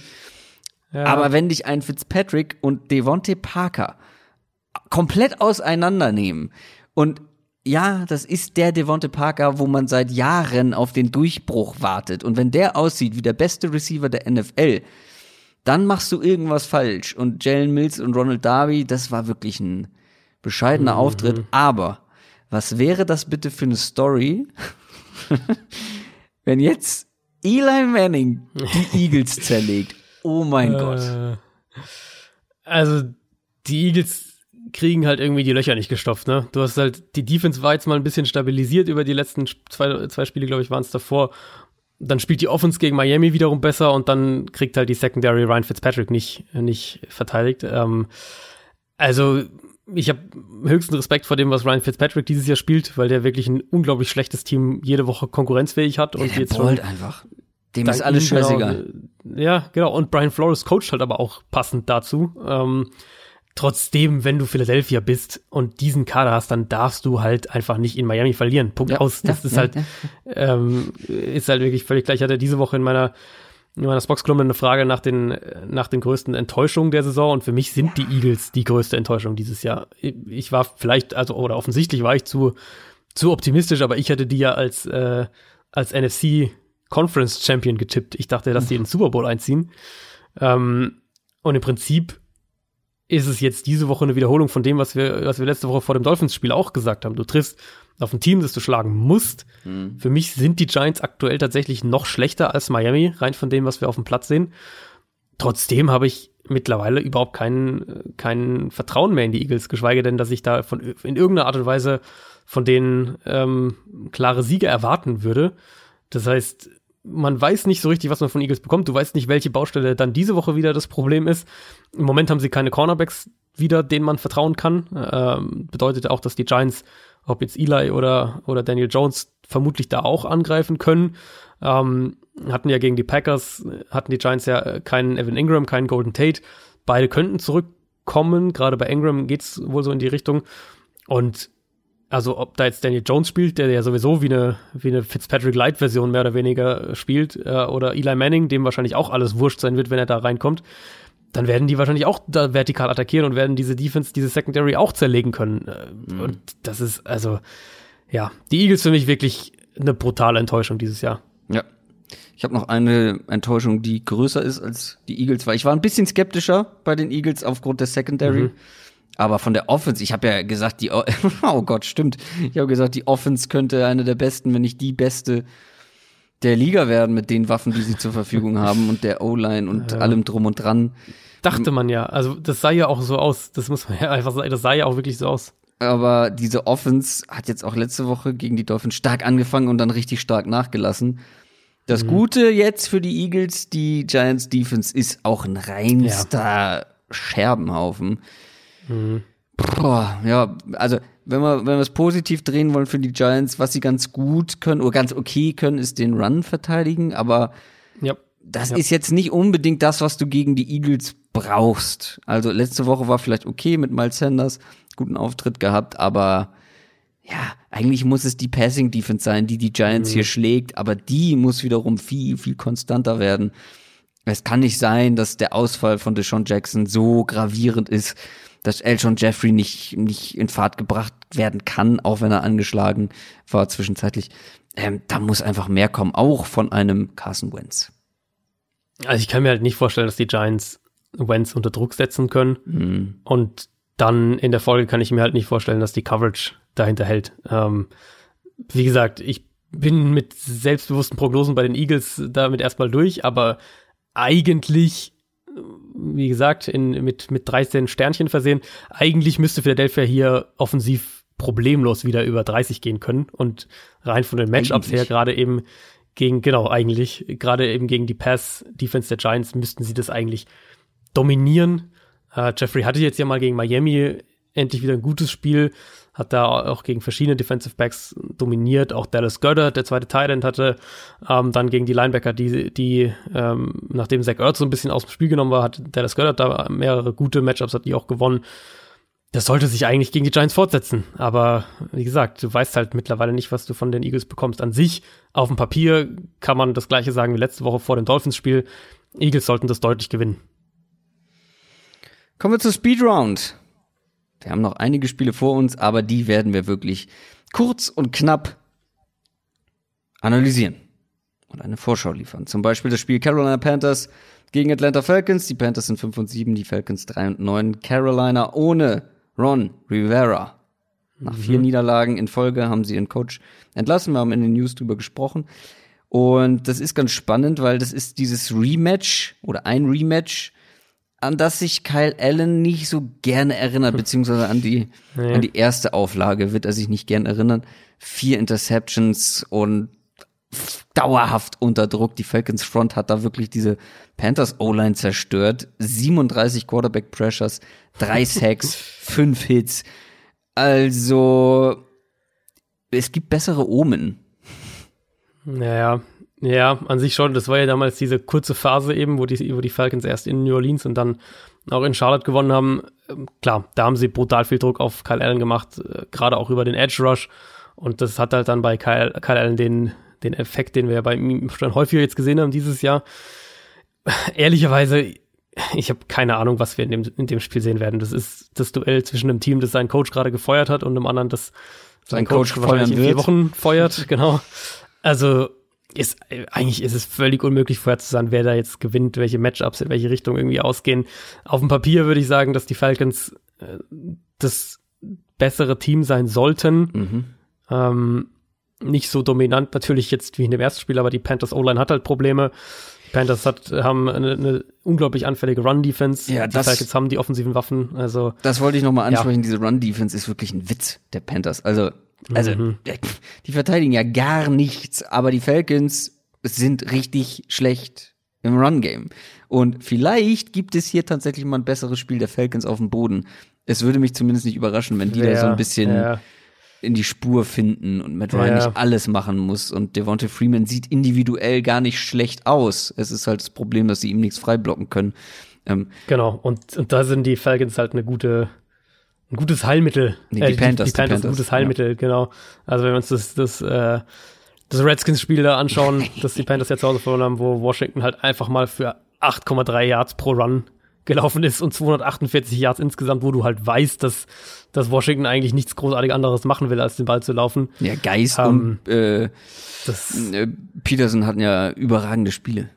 Ja, Darius Geis ist für 12,9 Yards gelaufen pro Run. Gut, das überrascht Also, mich natürlich ähm, nicht, auf den kommen wir gleich noch. Selbstverständlich nicht. Selbstverständlich nicht. Nee, also das ist, wie gesagt, vom Matchup her, von der Konstellation her mit den Headcoaches ist das natürlich sowieso eine völlige Wildcard. Ja. Und ich, wenn ich, also ich, ich muss ja tippen im Endeffekt. Ich werde auf die Falcons tippen, weil ich glaube, dass die Panthers jetzt dann doch krass in so eine, in so ein, in so ein, äh, ja, wir, wir befinden uns im krassen Umbruch-Ding noch über die letzte, über das letzte Saisonviertel reinfallen werden.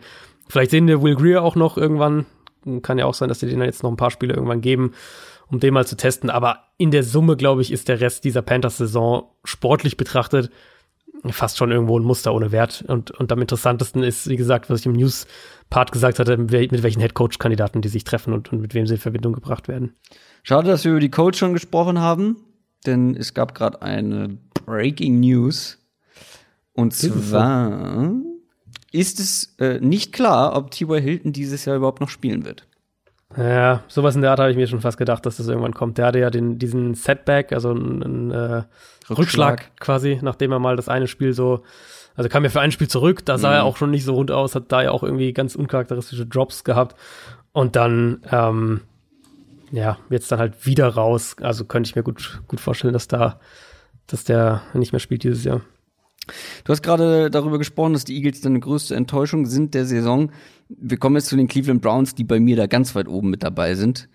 Da habe ich ja viel, viel Mhm. mehr erwartet dieses Jahr. Äh, Sind jetzt fünf und sieben, spielen zu Hause gegen die Cincinnati Bengals. Die sind eins und elf. Ja, die Bengals haben einen Sieg geholt. Mhm. Gratuliere. Aber die Browns, du hast jetzt in unsere Notizen geschrieben, Freddy Kitchens vor dem Aus. Und wenn man bedenkt, wie das jetzt alles zustande gekommen ist. Ich meine, wir sind beide überzeugt gewesen von Freddy Kitchen nach dem, was wir gesehen haben, ähm, was wir letztes Jahr gesehen haben, nachdem Hugh Jackson raus war. Aber wenn man jetzt bedenkt, was da alles passiert ist in diesem in dieser Zwischenzeit, was er für ein Spielermaterial zur Verfügung hat, wie viel Talent und wenn man sieht, was dann letztendlich auf dem Feld passiert, was er für Coaching-Fehler macht, ähm, wie er offensiv, er ist nun mal für die Offense verantwortlich, wie er offensiv teilweise falsch an die Dinge rangeht, falsche Schlüsse zieht und auch ja teilweise von seinen Erfol Erfolgsrezepten vom letzten Jahr, die Baker Mayfield stark gemacht haben, Ja. wieder weggegangen ist Das, und ja. grundsätzlich nicht so souverän auftritt. Wir haben im YouTube-Stream, wer ihn nicht gesehen hat, kann sich gerne nochmal angucken. Wir haben auch über diese T-Shirt-Geschichte gesprochen, Mhm. wo er mit einem, einem Anti-Steelers-T-Shirt, um es äh, runtergebrochen zu sagen, aufgetreten ist, zwar privat unterwegs war, aber als Head Coach eines NFL-Teams Teams bist du selten komplett privat unterwegs. ja. Also das ist alles nicht so rund, was bei den Browns da passiert. Und das wird, glaube ich, ein ganz wichtiges Spiel jetzt für die Browns oder für Kitchens gegen die Bengals, weil das darf nicht schief gehen.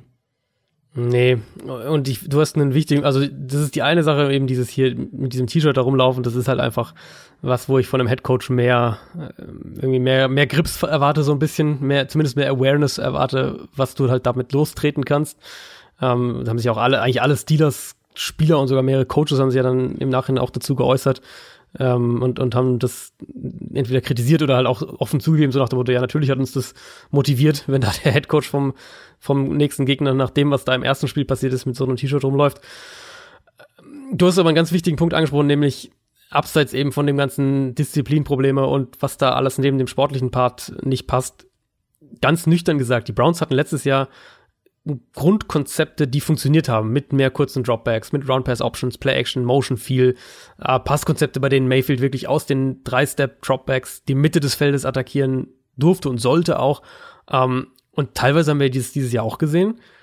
Aber dann gehen sie auch immer wieder davon weg, ohne dass ich mir Ja. irgendwie sinnvoll erklären kann, warum das so ist.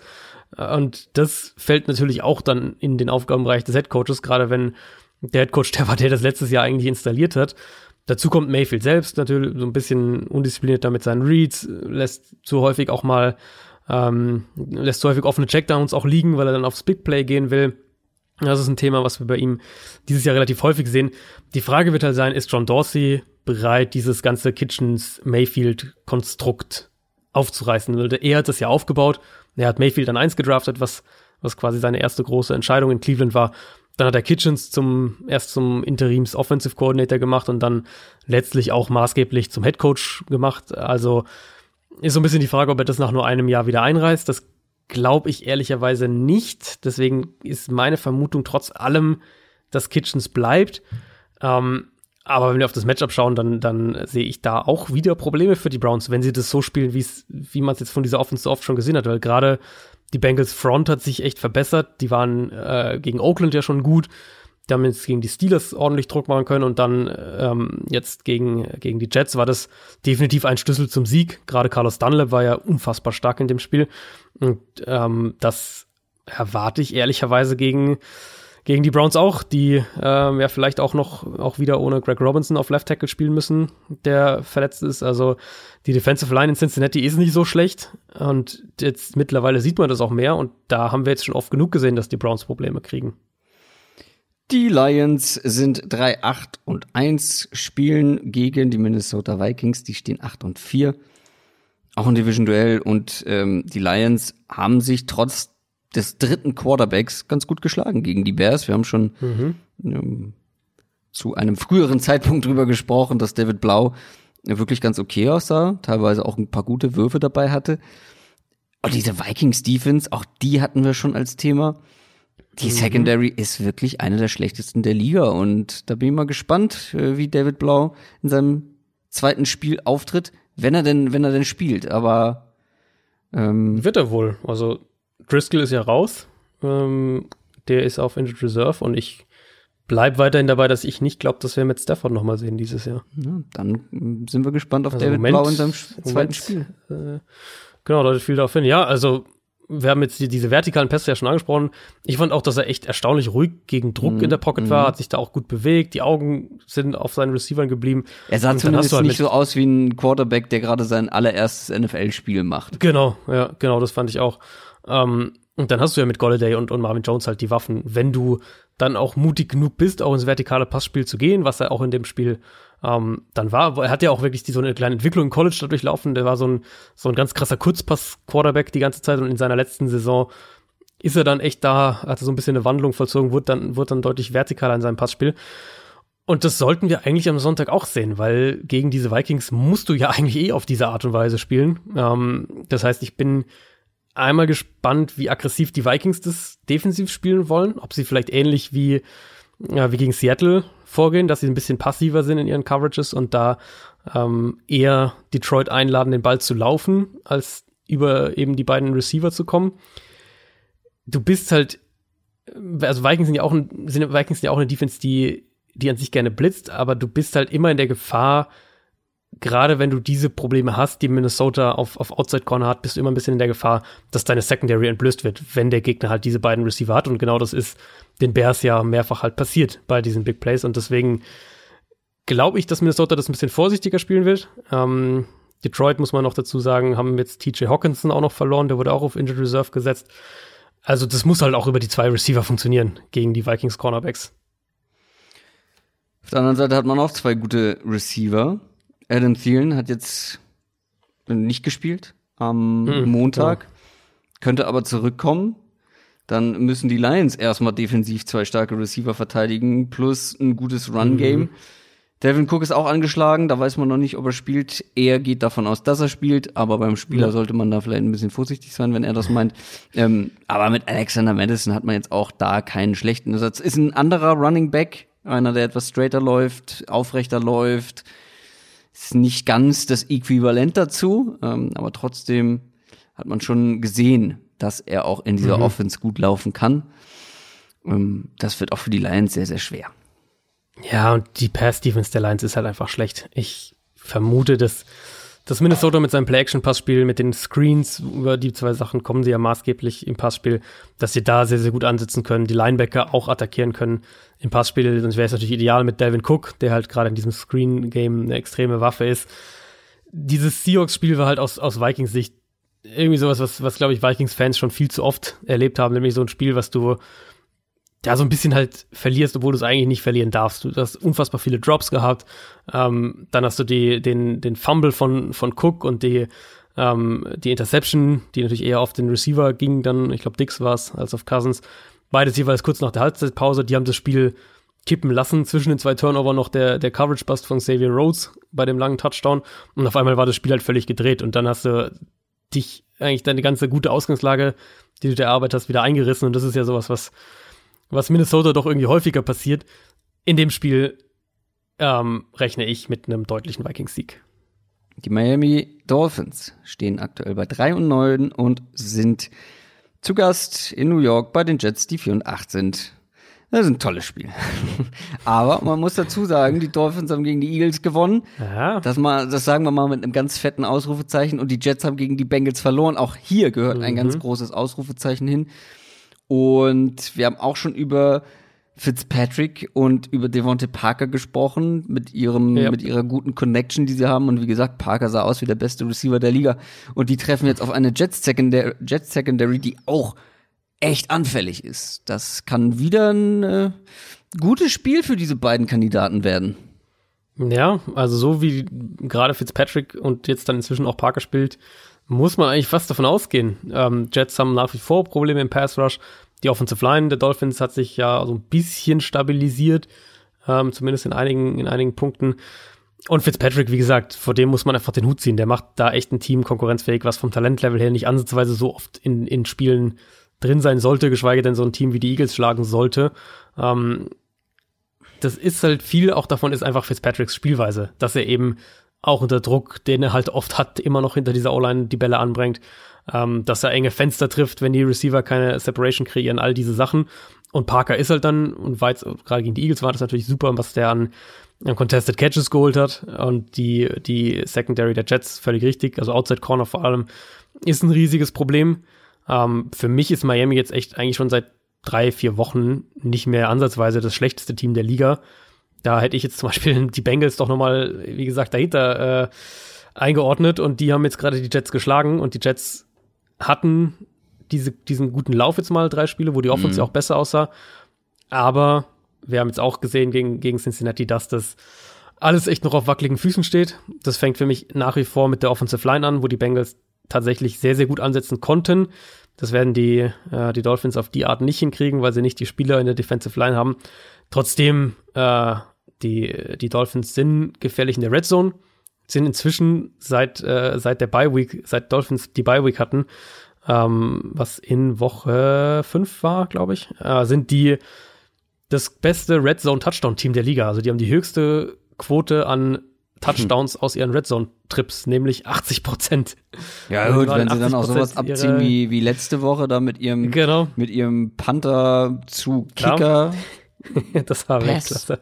Passspiel, also ab. Das war Wild. Absolut. Abs, aber halt, ab, das meine ich auch mit, mit äh, wie Brian Flores halt coacht. Der coacht der, halt auch so. Ja, der braucht Du hast, du hast, Dreier, du hast den YOLO, den YOLO Quarterback und den YOLO Coach da zusammen. Beide- Das ist doch, äh, perfekt. Beide haben Eier.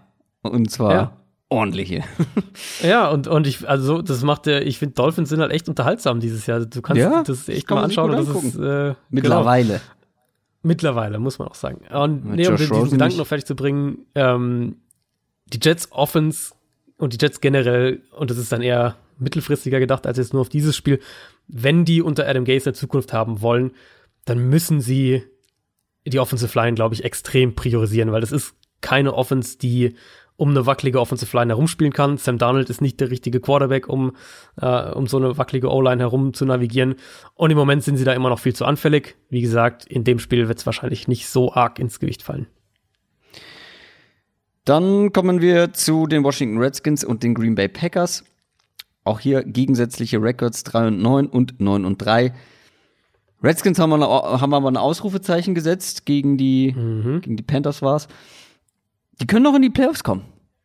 Ja, Theoretisch. Aber ja, gut. Also, wenn wir realistisch bleiben, wird's schwierig. Sehr, sehr schwierig.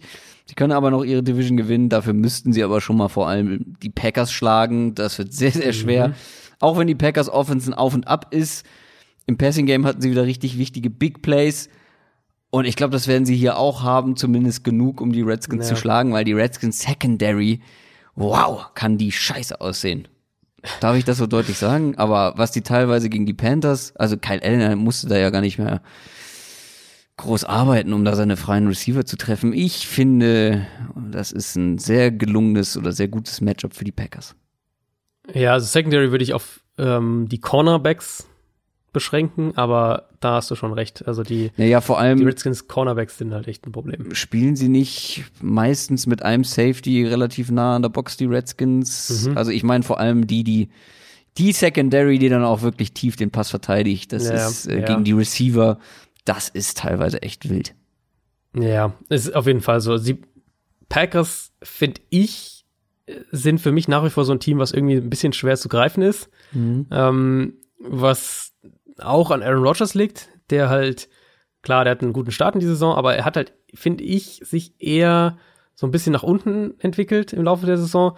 Accuracy ist bei ihm mittlerweile echt was, worüber man reden muss. Die ist nicht mehr diese konstante Elite Accuracy, die er, die er sein Spiel eigentlich mal ausgezeichnet hat. Ähm, er verfehlt einfach mehr Würfe. Und dann ist halt so ein bisschen die Frage, inwieweit kann er die Offense tragen und nicht nur die Offense umsetzen. Das hat er dieses Jahr ja schon öfter gut gezeigt, dass er quasi in der Struktur, im Scheme das gut spielen kann. Ähm, was jetzt das Spiel angeht, klar, die Packers O-Line ist immer noch gut, du hast gute Play-Designs, das Run-Game ist ganz gut, du hast einen, einen klaren Nummer 1 Receiver in Devante Adams. Und das wird wahrscheinlich gegen Washington halt einfach auch schon reichen. Also da wird es reichen, deinen dein, dein Stiefel durchzuspielen. Ähm, die Pass-Defense der Redskins kommt im Prinzip zu einem sehr, sehr großen Teil über den Pass Rush. Hm. Und wenn, äh, wenn Green Bay's Offensive Line hier einigermaßen standhält, gibt's, glaube ich, nicht viel, was halt die Coverage dahinter machen kann. Und da sollte Green Bay auf jeden Fall angreifen können. Ich glaube, es wird ein Spiel bisschen ähnlich vielleicht wie gegen die Giants, wo sie eher über Big Plays kommen, als über dieses extreme Kurzpassspiel zu den Running Backs. Ähm, ja, und dann wird Washington wahrscheinlich, oder kann ich mir nicht vorstellen, dass sie, dass sie defensiv sonderlich viel dagegenhalten. Auf der anderen Seite wird Washington wahrscheinlich auch hier den Ball laufen können. Mm, wollte ich, ich ansprechen, ja. Genau, ist, das ist so ein bisschen die Frage, wie, äh, wie eng du damit das Spiel hältst, wie schnell du das Spiel damit machst, ob du vielleicht es wirklich schaffst, dass jedes Team weniger Possessions insgesamt hat und du ähm, deine, deine langen Drives dann im Idealfall auch mit Punkten beendest, ansonsten bringst du ja nicht viel. Aber die Offensive Line hat sich ein bisschen stabilisiert, Run Game sieht im Moment ganz gut aus und dann, hast du ja angesprochen, gegen Carolina, das war echt absurd mit, mit äh, über acht Yards pro Run, das ist halt, ja, das, das siehst du der NFL eigentlich nicht. Ja, aber wer ein Darius Geist schon vergessen hatte, weiß wieder, warum ich ihn so geil fand. Vor dem Draft, vor einem Jahr. LA Chargers 4 und 8 treffen auf die Jacksonville Jaguars. Auch die stehen 4 und 8. Welcome back, Gardner Minshew. Mhm. Der wird nämlich wieder Starting Quarterback bei den Jaguars sein. Nick Foles hatte ein sehr, sehr enttäuschendes Spiel. Ganz ja. schwach, ganz schwacher Auftritt und auch nicht der erste. Auch das Spiel davor war ein bisschen ja, war nicht gut. Und ja, also ich höre sie jetzt nicht mehr, die Foles-Believer, die uns irgendwie laufend, ich würde fast sagen, angemotzt haben, äh, dass, äh, weil wir behauptet haben, Foles wäre inkonstant und hätte seine Hochs und seine Tiefs und ähm, oft auch diese Tiefs, aber ja, es war im Nachhinein war es scheinbar ein großer Fehler bei den Jaguars, diesen Quarterback-Tausch zu vollziehen, von Gardner Minshew wegzugehen. Und jetzt ist für die Jaguars die Saison so gut wie gelaufen, für die Chargers aber irgendwie auch. Aber bei den Jaguars habe ich jetzt mhm. mit Minshu fast ein besseres Gefühl für dieses Spiel. Ja, ich sehe halt schon noch die anderen, ich glaube, die anderen Baustellen sind halt schon eklatant. Also Foles muss man, denke ich, gar nicht so arg viel zu sagen. Ich verstehe, dass sie noch mal sehen wollten, nachdem sie ihm das ganze Geld bezahlt haben, dass du da nicht einfach bei Minshu bleibst. In der Summe aber gehe ich fest davon aus, dass, das, dass wir einen Trade sehen werden in der Offseason. Ja, aber du warst auf Wildcard-Kurs. Du warst auf Wildcard-Kurs, aber an sich war das kein Wildcard-Roster. kein Wildcard-Ross, ja. Äh, Ross. ähm, also hätte natürlich sein können, dass du, dass du da irgendwie als letzte Wildcard rein sneakst in die Playoffs, aber dann da halt direkt rausgehst. Die Umstände sind aber trotzdem ja echt ein Thema noch in Jacksonville und da die O-Line haben wir ja schon angesprochen, letzte Woche glaube ich auch, ist, ist wackelig du hast nicht, du hast also ich eigentlich fast keine Waffe im Passspiel, DJ Chark und ansonsten nicht viel. Trotzdem, auch jetzt in dem Spiel gegen die Bucks, du hast ja vorhin schon gesagt, mit Minshu, hatte die Offense relativ schnell einen besseren Rhythmus. Minshu, fand ich, hat auch akkurater und irgendwie sicherer gewirkt in der Offense. Ähm, vielleicht ist Foles nicht bei 100 Prozent. Mag auch sein, dass der kam ja schnell nach seiner Verletzung zurück. Trotzdem, der Punkt in der ganzen Konstellation bleibt für mich, dass, dass Minshew die langfristige Antwort sein sollte. Ähm, für das Matchup sehe ich dann wiederum aber das Problem, dass wir die Chargers Front gegen diese Jaguars O-Line haben und ich fest eigentlich davon ausgehe, auch wenn auch wenn die Chargers gegen Denver da überraschend Probleme hatten, aber ich eigentlich fest davon ausgehe, dass die ähm, dass die Chargers einmal defensiv Minshew ziemlich unter Druck setzen können und dann auf der anderen Seite gegen diese Jaguars Defense den Ball laufen können. Auf der anderen Seite ist das, was wir aktuell von den Chargers sehen, nicht überzeugend. Ähm, da kommt offensiv und defensiv zu wenig. Also die spielen, wie ich finde, mhm. weit unter ihren Möglichkeiten und Rivers, der struggelt gewaltig. Aber ich glaube, da wackelt auch so ein Trainerstuhl mittlerweile. Muss man wahrscheinlich davon ausgehen, ja. Ähm, so wie die Saison gelaufen ist, ich glaube nicht, dass Anthony Lynn gehen muss. Ich mich würde es aber, je nachdem, wie jetzt die letzten Spiele noch aussehen und, und so wie halt die Saison bisher war, würde es mich auch nicht schocken. Also du hast ja im Prinzip hast du ja sechs, sechs bis sieben Trainerentlassungen pro Jahr in der NFL. Jetzt hatten wir zwei, haben wir jetzt schon äh, mit Washington und Carolina. Da werden auch wie jedes Jahr ein, zwei dazukommen, mit denen man nicht unbedingt rechnet. Und das könnte so einer sein, mhm. ähm, wobei man jetzt hier, wie gesagt, nach Saisonverlauf schon mehr und mehr das eine Option sein könnte. Ja, wenn sie gegen die Jaguars ich, verlieren, ist das auf jeden Fall, glaube ich, eine Option. Genau, ja, genau. Ähm, ich sehe schon so ein bisschen ein Chargers-Team, das vor einem Umbruch steht, mit Rivers, der eventuell sein letztes Jahr hat bei, bei den Chargers, mit insgesamt eben einem Fenster für dieses Team, was sich offensichtlich schon mit der letzten Saison geschlossen hat, nicht erst dieses Jahr ähm, Offensive Line, die du deutlich verbessern musst nach wie vor und, und äh, dann ist da natürlich schon die Frage, also gerade wenn wir jetzt auf Rivers schauen, ist da schon die Frage, wie, wie viel kannst du wirklich innerhalb einer Offseason reparieren? Wird es dann doch ein tiefgreifender Rebuild eher was, wo wir, was, was, was zwei, drei Jahre dauert? Und dann ist dann in dem Zusammenhang natürlich auch die Frage, gehst du das mit einem anderen Headcoach an oder, oder vertraust du diesem Rebuild gewissermaßen Anthony Lindern auch zu? Dann kommen wir zum letzten Spiel für heute. Die Pittsburgh Steelers stehen 7-5 und treffen auf die Arizona Cardinals 3 und 8. Steelers wirklich mit Big Points gegen die Browns letzte Woche, mit Devlin Hodges als Quarterback. Der mhm. musste gar nicht so viel machen, aber das, was er gemacht hat, war gut genug für den Sieg. Genau das eigentlich, was du und was wahrscheinlich auch die Steelers von ihm erwartet haben. Genug ja. machen und weniger Fehler machen als ja, und, und mehr, mehr gefühlt mehr vertikales Passspiel als in vier Mason Rudolph-Spielen zusammengenommen, so mehr oder weniger. Also da war ja deutlich, da war ja direkt deutlich mehr Explosivität im ganzen Passspiel drin. Die Cardinals hingegen, die haben eine richtig schlechte Performance hingelegt. Mhm. Ist gut für den Draft, schlecht für die Laune und schlecht, glaube ich, für das Spiel, was jetzt ansteht, weil die Steelers Defense, die jetzt kommt, die kann auch wieder für Sorgen oder kann den Cardinals, der Cardinals Offense Sorgen bereiten. Ja, davon gehe ich auch fest aus. Also Steelers Front gegen die Cardinals O-Line. Die Cardinals O-Line spielt eigentlich eine ganz okaye Saison, also ist deutlich besser als letztes Jahr, ähm, haben ja auch wesentlich weniger Verletzungen als letztes Jahr. Trotzdem, insbesondere Right Tackle ist ein ernsthaftes Problem. Da äh, sehe ich dann TJ Watt häufig auf, auf der Position und das wird, glaube ich, für Arizona nicht so gut ausgehen. Ähm, ich erwarte schon eine Antwort eigentlich von Arizonas Offense, weil sie ist definitiv besser als das, was wir da gegen die Rams gesehen haben. Das war für mich, war das von der Offense, äh, auch von Murray individuell, war das mehr oder weniger das Schlechteste seit der ersten mhm. Hälfte gegen Detroit in Woche 1. Mhm. Also wirklich, wirklich schlecht. Ähm, haben das auch eigentlich durch die Bank weg nach dem Spiel gesagt, Head Coach und, und Spieler, dass sie, dass sie flat waren, also dass sie irgendwie nicht, ähm, dass, dass die Einstellung nicht gepasst hat, gewissermaßen. Insofern hast du jetzt direkt nochmal ein Heimspiel hinterher, wo du das eigentlich korrigieren musst und Arizonas Offense ist besser als das, was wir gesehen haben. Aber die Steelers Defense ist halt nicht unbedingt die Defense, gegen die man dann einen Leistungssprung erwartet. Also ich denke schon, dass Arizona besser auftreten wird.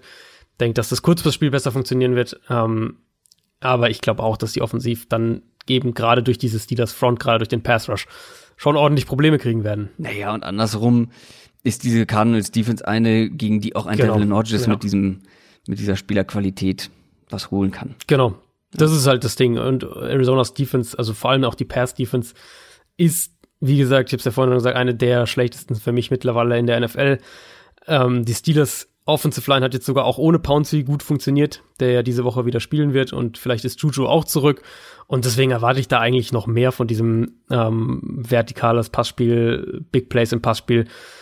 Ich sehe im Moment auch kaum noch eine Chance, dass Vance Joseph, der Defensive Coordinator in Arizona, dass der bleibt über die Saison hinaus, einfach weil die Defense das ganze Jahr über die gleichen Probleme hat. Ähm, die wurden tendenziell alle eher noch gravierender, was das, die zugelassenen Big Plays angeht im Passspiel, was mm. die mhm. Titans im, im, im Passspiel angeht. Man hat immer noch den Eindruck, dass die Defense irgendwie langsam spielt. Also vielleicht sind auch bestimmte Sachen pre-Snap zu komplex oder nicht vernünftig einstudiert oder was auch immer. Also da stimmt schon vieles nicht. Und es war ja auch ein Thema die letzten Spiele immer wieder, dass die Offense halt die Defense mittragen musste. Ähm, und wenn dann halt die Offense auch noch ein schlechtes Spiel hat, dann geht dieses Team halt unter. Dann kriegst du halt so ein Spiel wie das gegen die Rams. Ich glaube, so krass wird's hier nicht.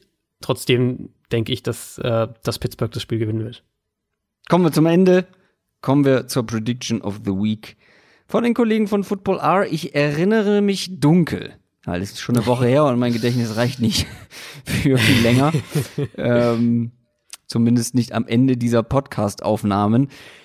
Ich glaube, er hat auf die 49ers gegen die Ravens getippt, oder? Mike Kröger. Wieder falsch rum. Oh. Ähm, oh. Er hatte zwar auf die Ravens getippt, aber er hat den Spielverlauf komplett falsch rum. Ach, genau die Geschichte, dass er dachte, die, äh, genau, die 49ers gehen in Führung und dann müssen die Ravens hinterherkommen. Genau. Ich wusste, dass also ich mit irgendwas nicht über, übereinstimme. naja. Ja, genau, er hat im Prinzip getippt, dass er, dass die Ravens in der zweiten Halbzeit halt dann offensiv explodieren. Ähm, war, ja, war ja mehr oder weniger genau andersrum.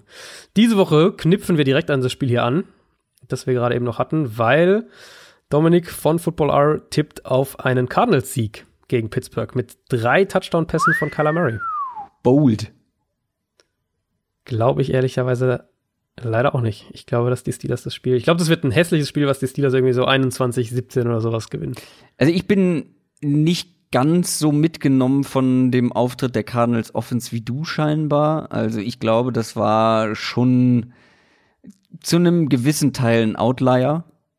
Nee, das glaube ich auch. Ja, ja, das denke ich schon. Also das wird wieder deutlich besser. Wir haben ich glaube schon, dass die, dass das ein enges Spiel werden könnte. Ähm, aber die Defense dann am Ende vielleicht ein bisschen zu viel zulässt. Mhm. Deswegen glaube ich auch, dass die Pittsburgh Steelers hier gewinnen. Damit kommen wir zum Ende dieser Folge Nummer 90 von Downset Talk. Wie gesagt, wir nähern uns der 100, dem Jubiläum und machen Feierabend. Zwei Pro Bowl Folgen, dann schaffen wir es, Christoph. Zwei Pro Bowl Folgen. Jetzt will er sogar Pro Bowl zwei Preview schon, und Pro Bowl Review. Recap. Dann ist der Super Bowl doch die 100. oder? Wenn ich jetzt nicht verzählt habe. Darüber reden wir nochmal. Es wäre schön, wenn die Super Bowl Review die 100. sein könnte. Das wäre auch nett. Dann machen wir ja nur eine Pro Bowl-Folge. Oh, lass mich in Ruhe mit dieser Pro Bowl-Folge. Gut. Das war's. Folge Nummer 90. Das waren die Previews auf Woche Nummer 14. Wir hören uns spätestens nächsten Donnerstag wieder. Wie immer der Hinweis, folgt uns auf Instagram, folgt uns auf Twitter, vor allem auch bei YouTube. Also letzte Woche am Wochenende haben wir wieder einen ähm, Livestream zusammen gemacht. Da waren wieder über 200 Leute mit dabei. Äh, macht immer sehr viel Spaß, eure Fragen da vor dem Spieltag zu beantworten. Mal gucken, ob wir es diese Woche auch schaffen. Aber abonnieren sollte man da nicht vergessen. Macht es gut. Bis denn. Tschüss. Ciao, ciao.